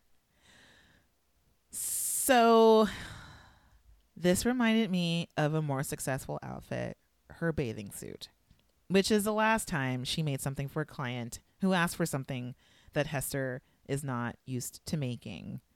But yeah. this to me was not good at all. Even though, you know, I appreciate the color and the bodice I think was pretty it was really nice. I will say it was nice. But I don't know what was going on with those fishtails on the sides of the dress.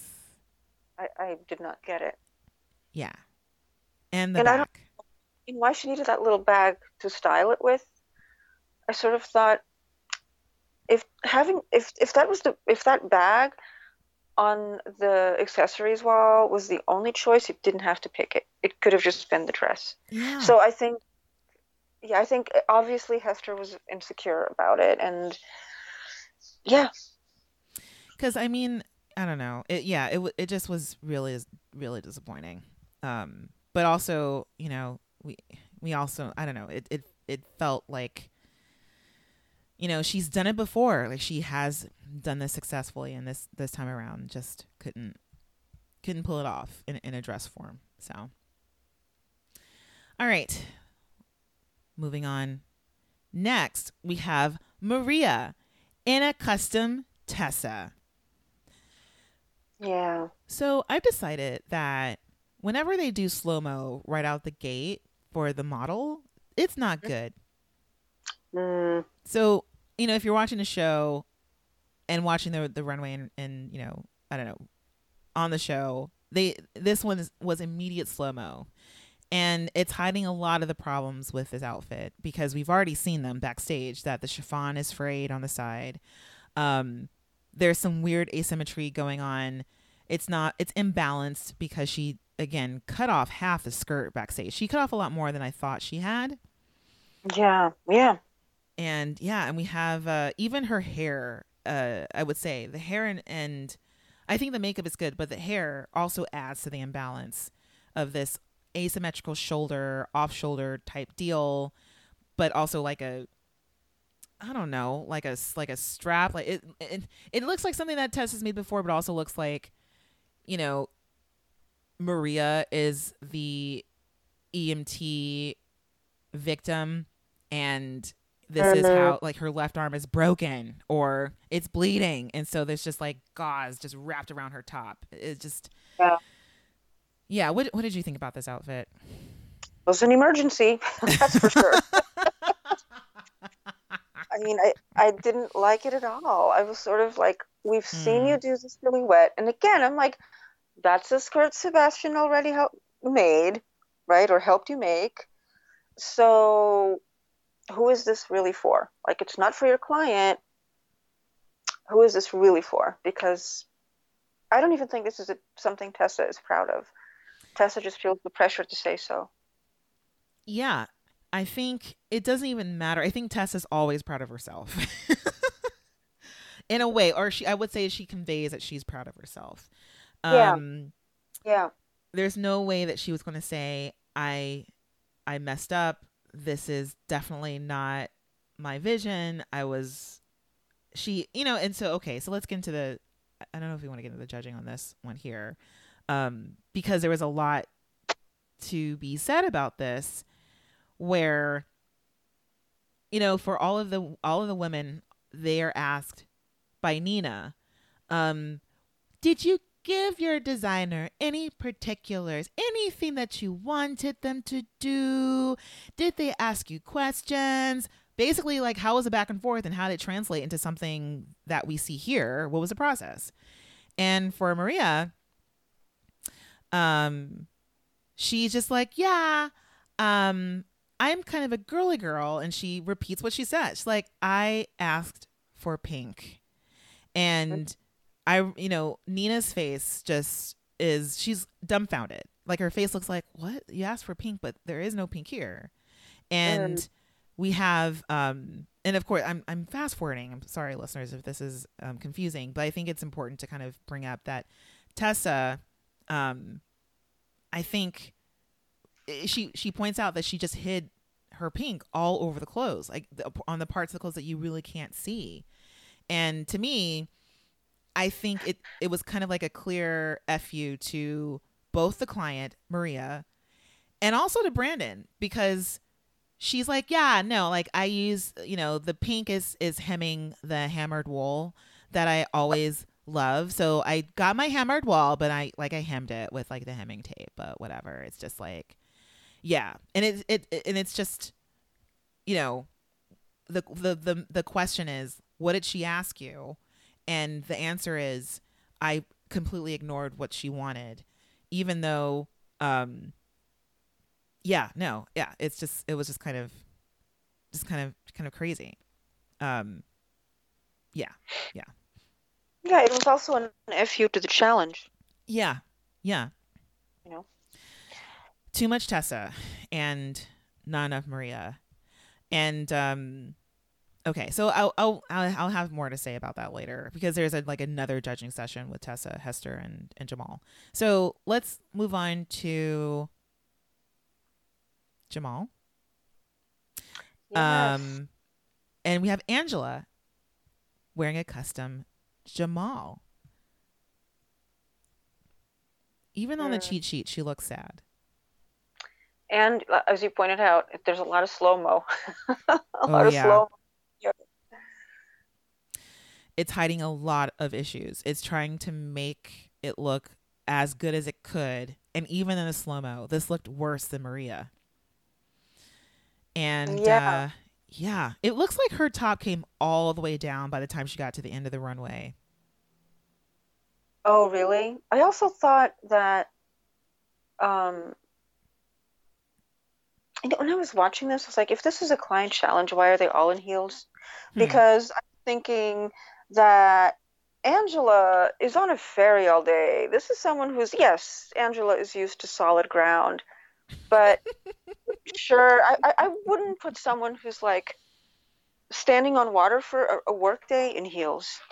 It's Hmm. like, give this a break. like, let them. I mean, maybe they wanted heels because they never wear them. I don't know. But I was sort of thinking the way that Angela was walking, I was like, Hmm. you know what? This whole point is to make somebody comfortable in their whole look. So why do they have? You can, you don't have to wear heels with a dress, right? You can wear all kinds of. People have worn trainers, you know, some kind of, on this very show. So, yeah, I think there that's... was no. Go ahead. a lack- a, a lack of attentiveness to how this person even feels in their Mhm. body. Yeah. I think that's such a good point. I didn't think I thought especially since she asked for essentially a prom dress that there was no way he was going to put her in Yeah. anything else or that she wanted to be or that she would say no to heels. But Yeah. I I you know it kind of explains I was trying to figure out why she walked so uncomfortably and thinking is it because she's trying to hold up the top or is it too long in the front?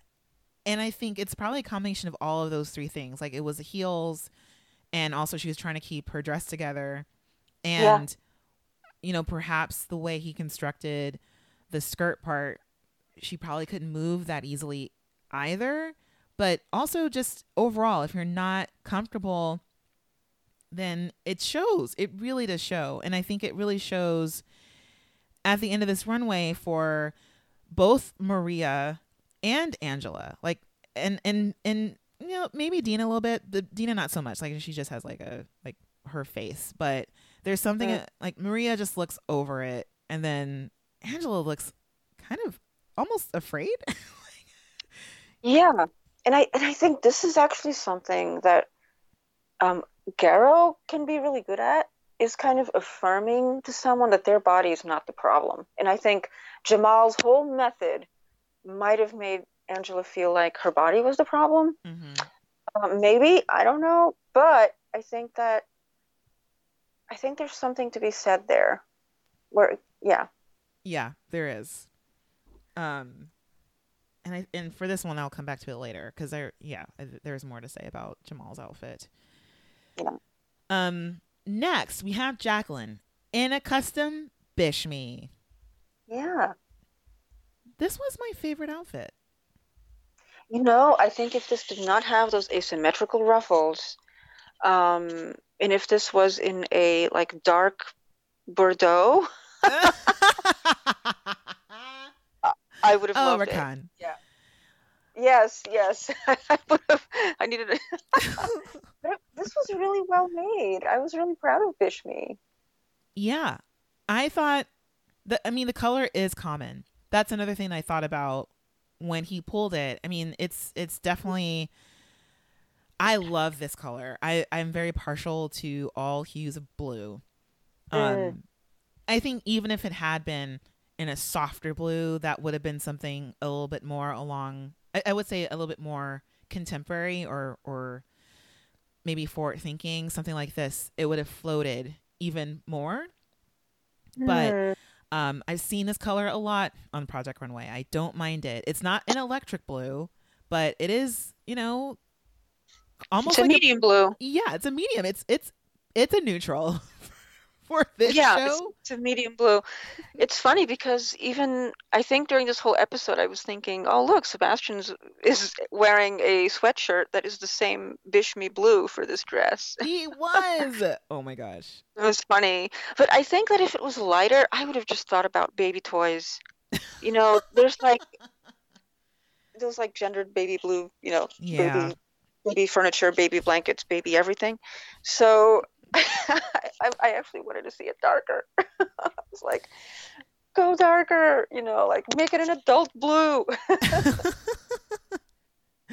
Yeah, I think for her that would have I think that would have worked out too. I mean, even besides the color, I I, I just thought the way he pleated everything was so, So- well done. Like So it's good.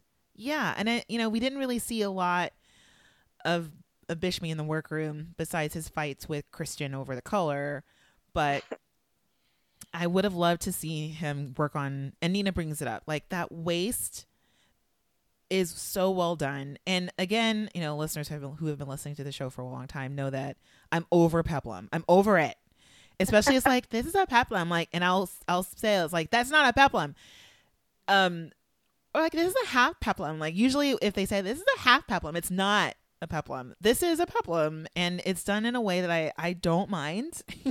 I like that it is asymmetri- asymmetrical and it also looks more like a ruffle, looks more like a decorative thing and it's not um you know, like I think it's a right amount of volume around around the waist, especially with that technique of of pleating and um and gathering because I think he gathered the skirt but then he pleated um the peplum over it and the bodice and I think to to keep that volume down and to make it still look you know you know clean and not bulky and and just kind of stuffed in there is uh, Yeah. it's, yeah it's it's beautiful also we've seen this shape of a bodice look really terrible and you know he created a structure for her like she has a chest and she's you know it's it's holding up it looks supportive and it's not you know bulking out like i've seen a lot of these types of bodices do Yeah, I my thing with peplum is that it always looks so dated. Yeah. It's just it's automatic 80s. It's just automatic that, and I yeah. it's really hard to make peplum look and feel contemporary to me, to how I look, to how I understand it, Yeah. or to how I. It's really hard for me to like break out of that mold in my thinking about it. Um. So yeah. No, I get it. Um, I that's why I was like, cut that out, cut that out. yeah i want to I, I also just sort of like i don't know i want to point out that during the judging they ask jacqueline like again like is this what you wanted and and she goes yeah i'm she's like i you know i go to so many friends weddings and i'm in so many weddings and on staten island my the necks are always really high and the dresses are always black and then during this like they shot to maria who is tessa's model Mhm. wearing all black um Yeah. but yeah but I, I do think that peplum is a part of like it's Bishme. like it's it's a ruffle and and now know that i guess Bishme is into ruffles and yeah. embellishments and things like that it's really interesting Well, Yeah, this is his go-to embellishment is the ruffle, Mm. yeah or at least on this season. On this season, that has been the go-to embellishment. Yeah. Um, but before we announce who the top scores and low scores are, anything else um, during this time where they're talking to all of the designers? Uh, no, no. Okay. So, because what they did, listeners, if you haven't seen the episode, is a little different. So, they talk with the designers so that they can talk to the ladies and ask them these questions. And Nina, you know, all of them going through and telling them how fabulous and amazing they all look. Um, and then they dismiss them and they name who the top scorers are. And the top are Bishme, Garo, and Sebastian. And they dismiss them so they can talk more shit about the low scores. and the low scoring designers, unfortunately, are Hester, Tessa, and Jamal. So, so yeah. So this is sort of the time where the, the judges really go in because the the part with the the models and their designers was pretty positive and um, for the most part encouraging to them. And i wouldn't say that there was a lot of negativity and things you, you could just sort of see on people's faces that they were holding things back. So when it's just hester tessa and jamal they dig in. So i would say the person who got the least amount of of digs was hester um Yes. and they kind of predict that she's on the they call it the soft bottom. Meaning that she's safe. Um but yeah I, but i would say that for the most part she got um encouraging words from both danielle and and brandon because she was like yeah i wasn't just sure how to she says she wasn't sure how to bridge her crazy with a more moderate crazy. And you know even though she's done it before she still got some words from brandon and danielle who i think from the real world who's someone who is an actress and oh my god she's an award-winning actress and she's been in a lot of crazy things and she's She's great.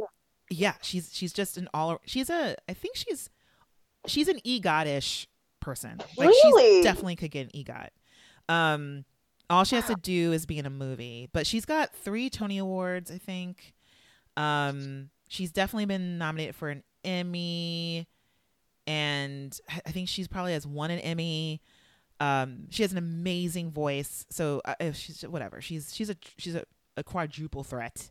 But her whole thing from her experience in the real world is like, listen, you don't want to be out there and as a designer putting clothes on famous people and not liking what you made. So just, you know, think about just the real world implications of how you feel, but also wanting to embrace the fact that you do want to please your clients, but you, you also got to be good to yourself. Yeah. So I liked that she um, had that input. Yeah. Um, and so Karlie, I think, points out that for Hester, there was too much of Dina in that outfit and not enough Hester. And then the opposite is true for Tessa, where there's too much Tessa and not Yeah. any of Maria. Yeah. So this is where I wrote this down. Okay, so this is where Tessa starts lying again. And it's just like, listen, she didn't like all of these colors. She didn't say anything Oh specific about what she wanted. She told me that she prefers hammered wool. She likes overalls In Sh- neutral. in neutrals. She's a miller's daughter. She grew Yeah. up on a pottery wheel. She hates her bangs, even though she specifically told the hairdresser to not make them look like a spade.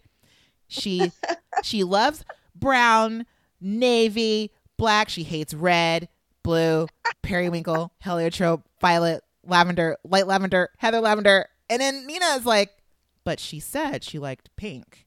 You fucking liar. I'm like, Nina. Oh my God. Okay. Oh my God.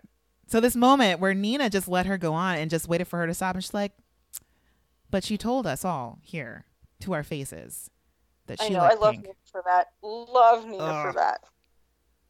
I mean, yeah.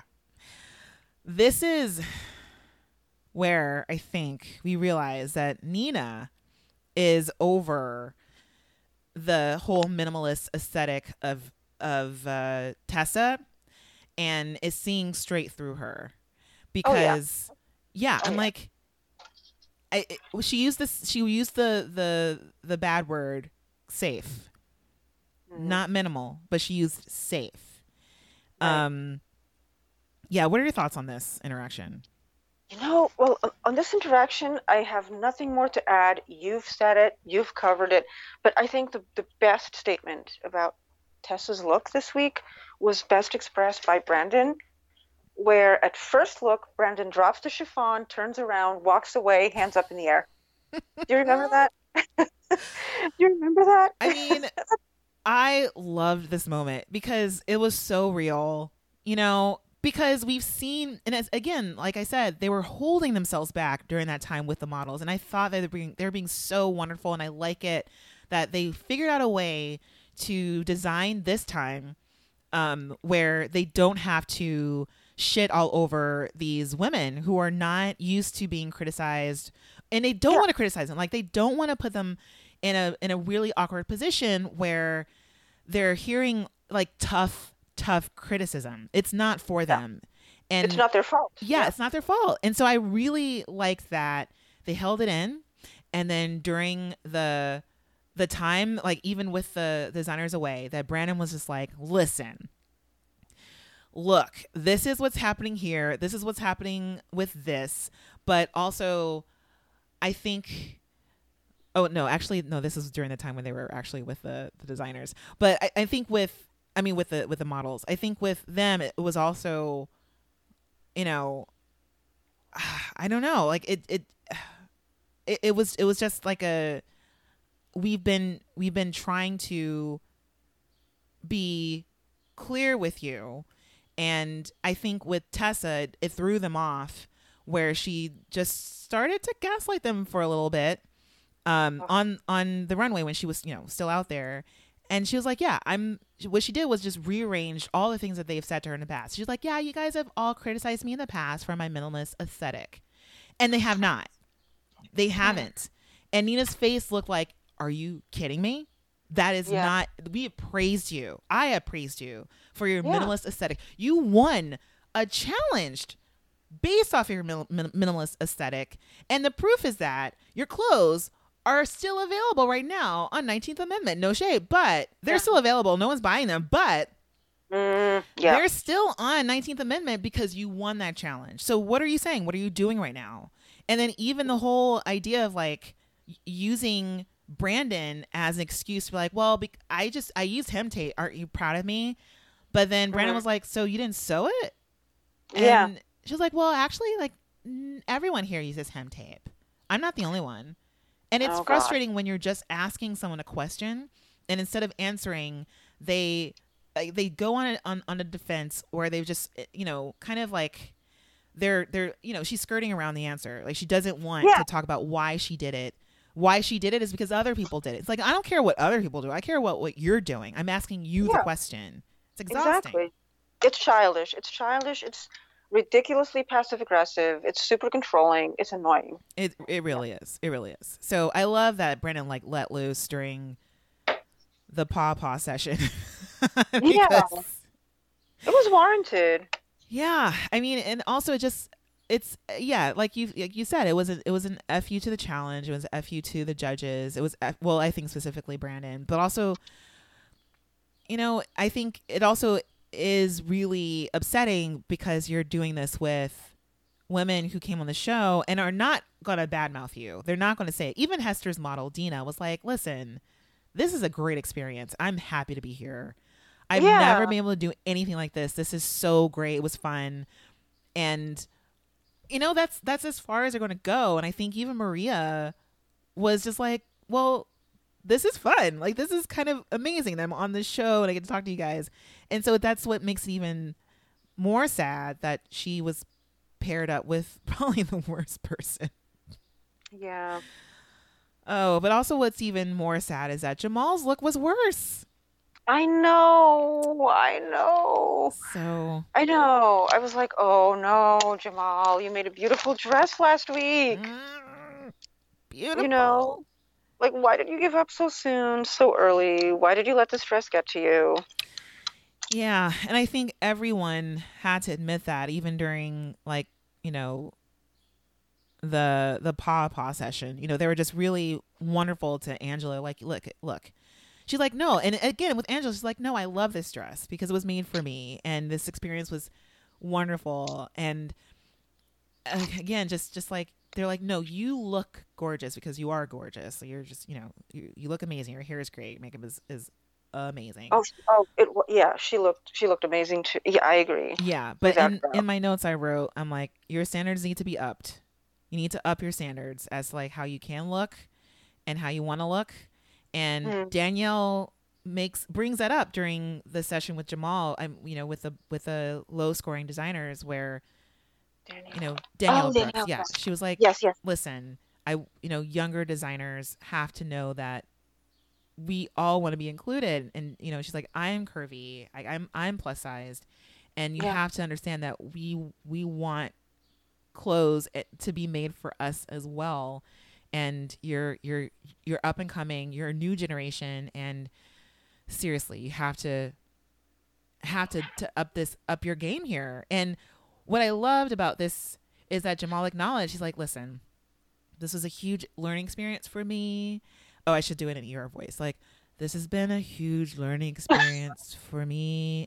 I acknowledge that i have not catered to plus size women in my own practice but Yes. moving forward i definitely feel like i need to learn so much more about this you know it was great it was a you know it was a teachable moment and he he received it he received it Yeah, and I, and I thought I was really proud of Jamal for just uh, showing so much integrity on on the critique.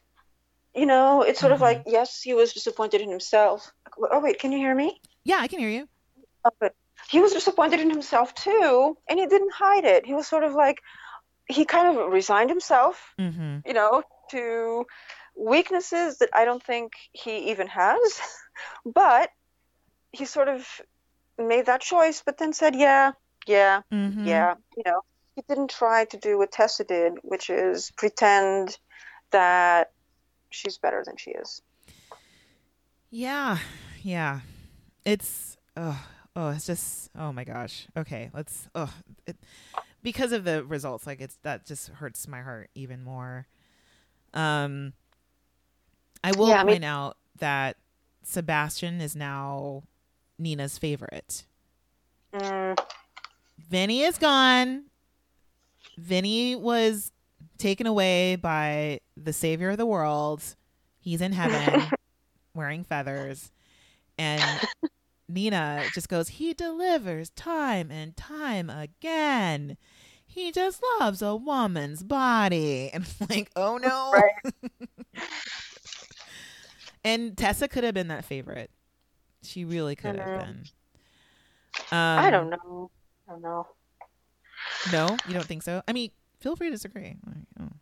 Well, I think Tessa doesn't have much range, and I think Nina looks for range. So I think Mhm. Tessa, of course, anybody could have had could have been that favorite. Yes, but I think for Nina specifically, I think that yeah, Nina is definitely a Sebastian, and even a Jamal. I think Nina has liked some of Jamal's work. Actually, no, she hasn't really. Has she? Um, I think think she she's she's like she she bears with she like she like tolerates it. I think. Mm.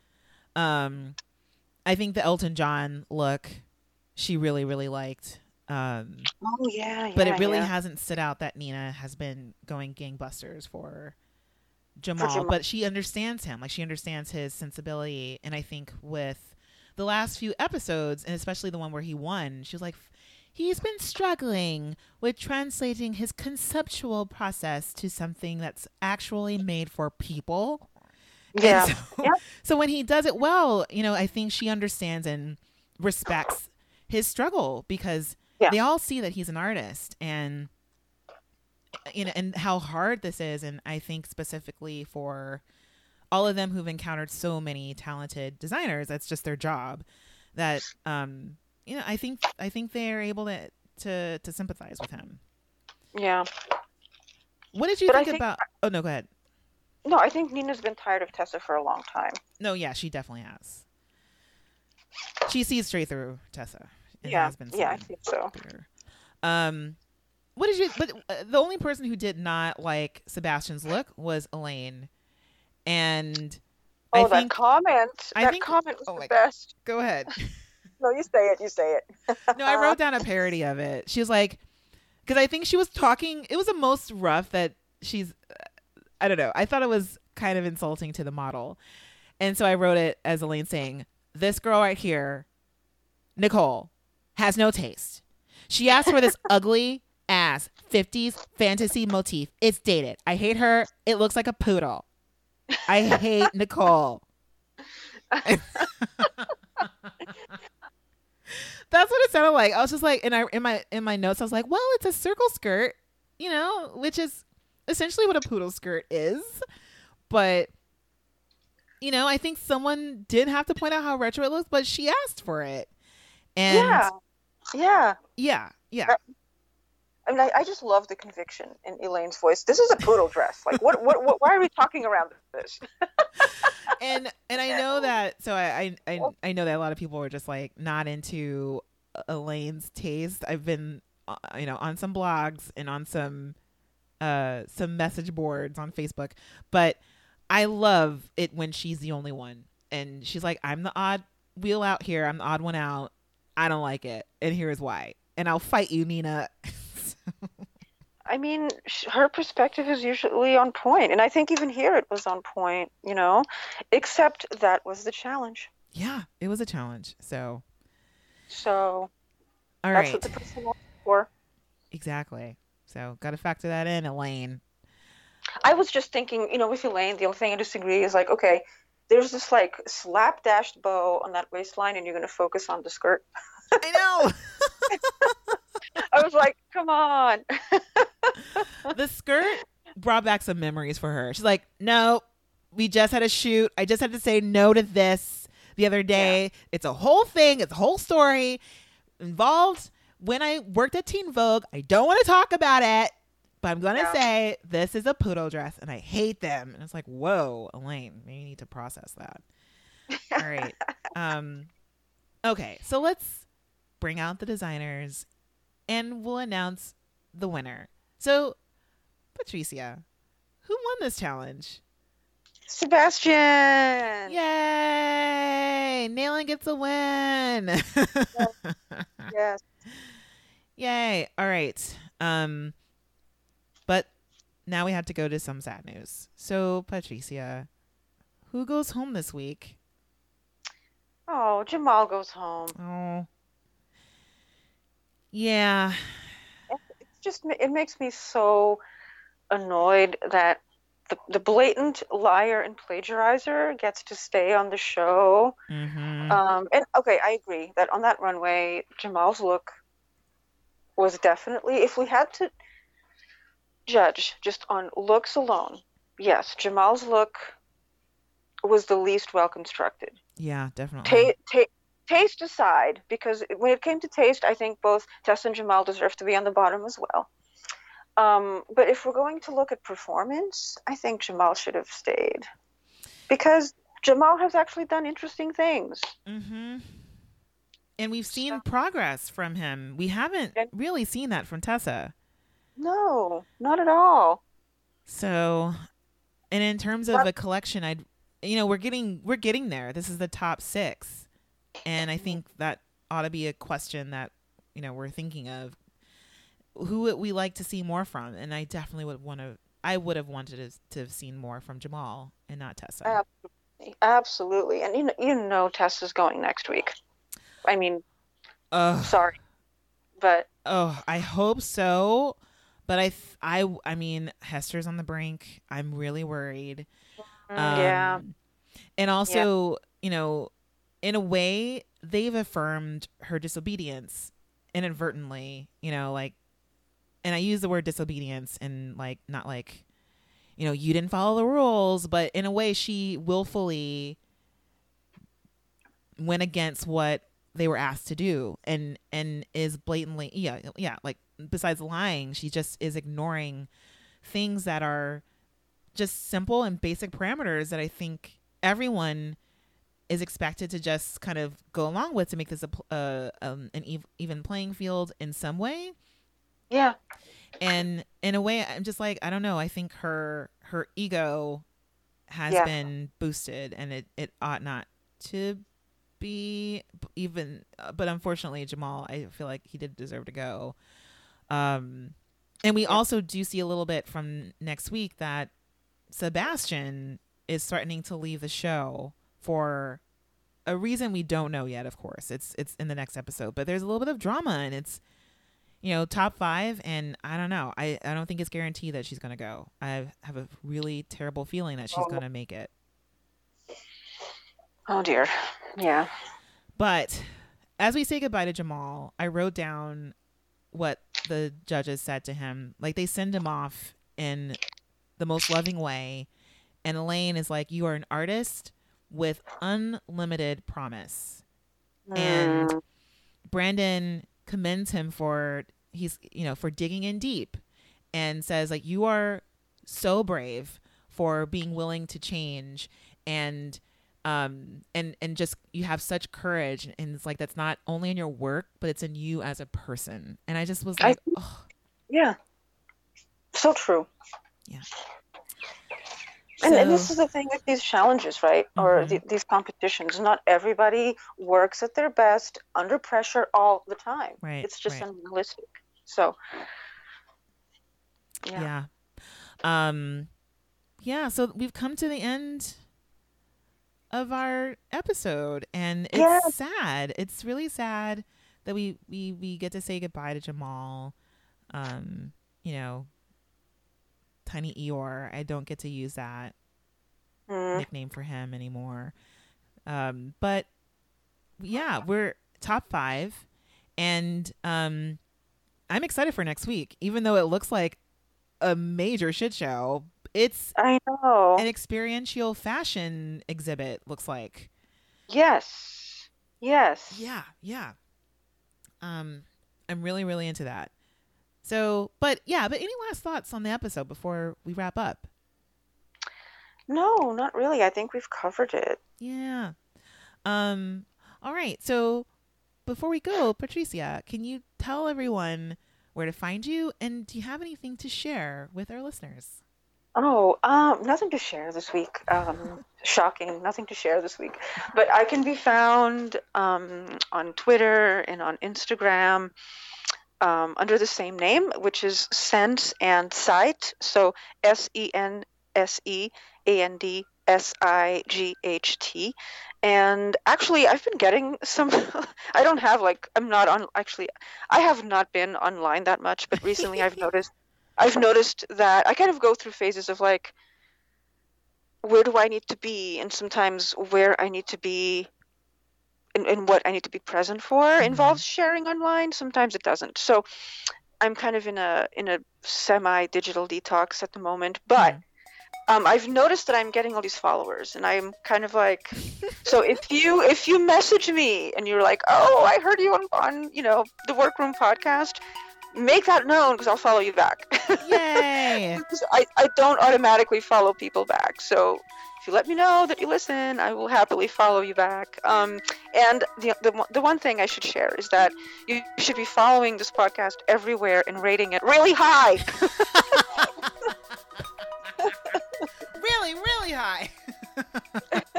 Sky blue high. Stop being lazy with your generosity. oh, I appreciate that reminder, Patricia. Yeah. Um, yeah, and also keep leaving your lovely comments and sharing your thoughts. Um, please do rate us and tell your friends about it because this season's almost over. So they need to catch up. And if they want to listen on our deep dives and follow along with episodes and, you know, um, yeah, tell them about the show. And yeah, and and and, and for for me, of course, you guys all know you can follow me at Hernease H E R N E A S E on Twitter, um, Facebook, and Instagram, and also the Workroom podcast on those same mediums on Facebook and Instagram. Um, and yeah, I don't know. That's that's about all. I don't have anything else to share. The, the show I was in um, closed last weekend before the holiday, and you know everything went really well. And uh, congratulations. Thank you. Thank you so much. And all yeah, all that information if you want to find out more about my work is on my website and it's herneasedavis.com. And yeah, I think that's all. And I mean last but not least, thank you to y'all listeners. You guys are quite amazing and love the feedback and I love your thoughts on the episodes. So keep sending them. They're so interesting. Again, I love a rant. So, especially after this episode, if you have a rant, please share it. um, all right. And until next week, um, we'll say goodbye. Bye. Goodbye. Bye.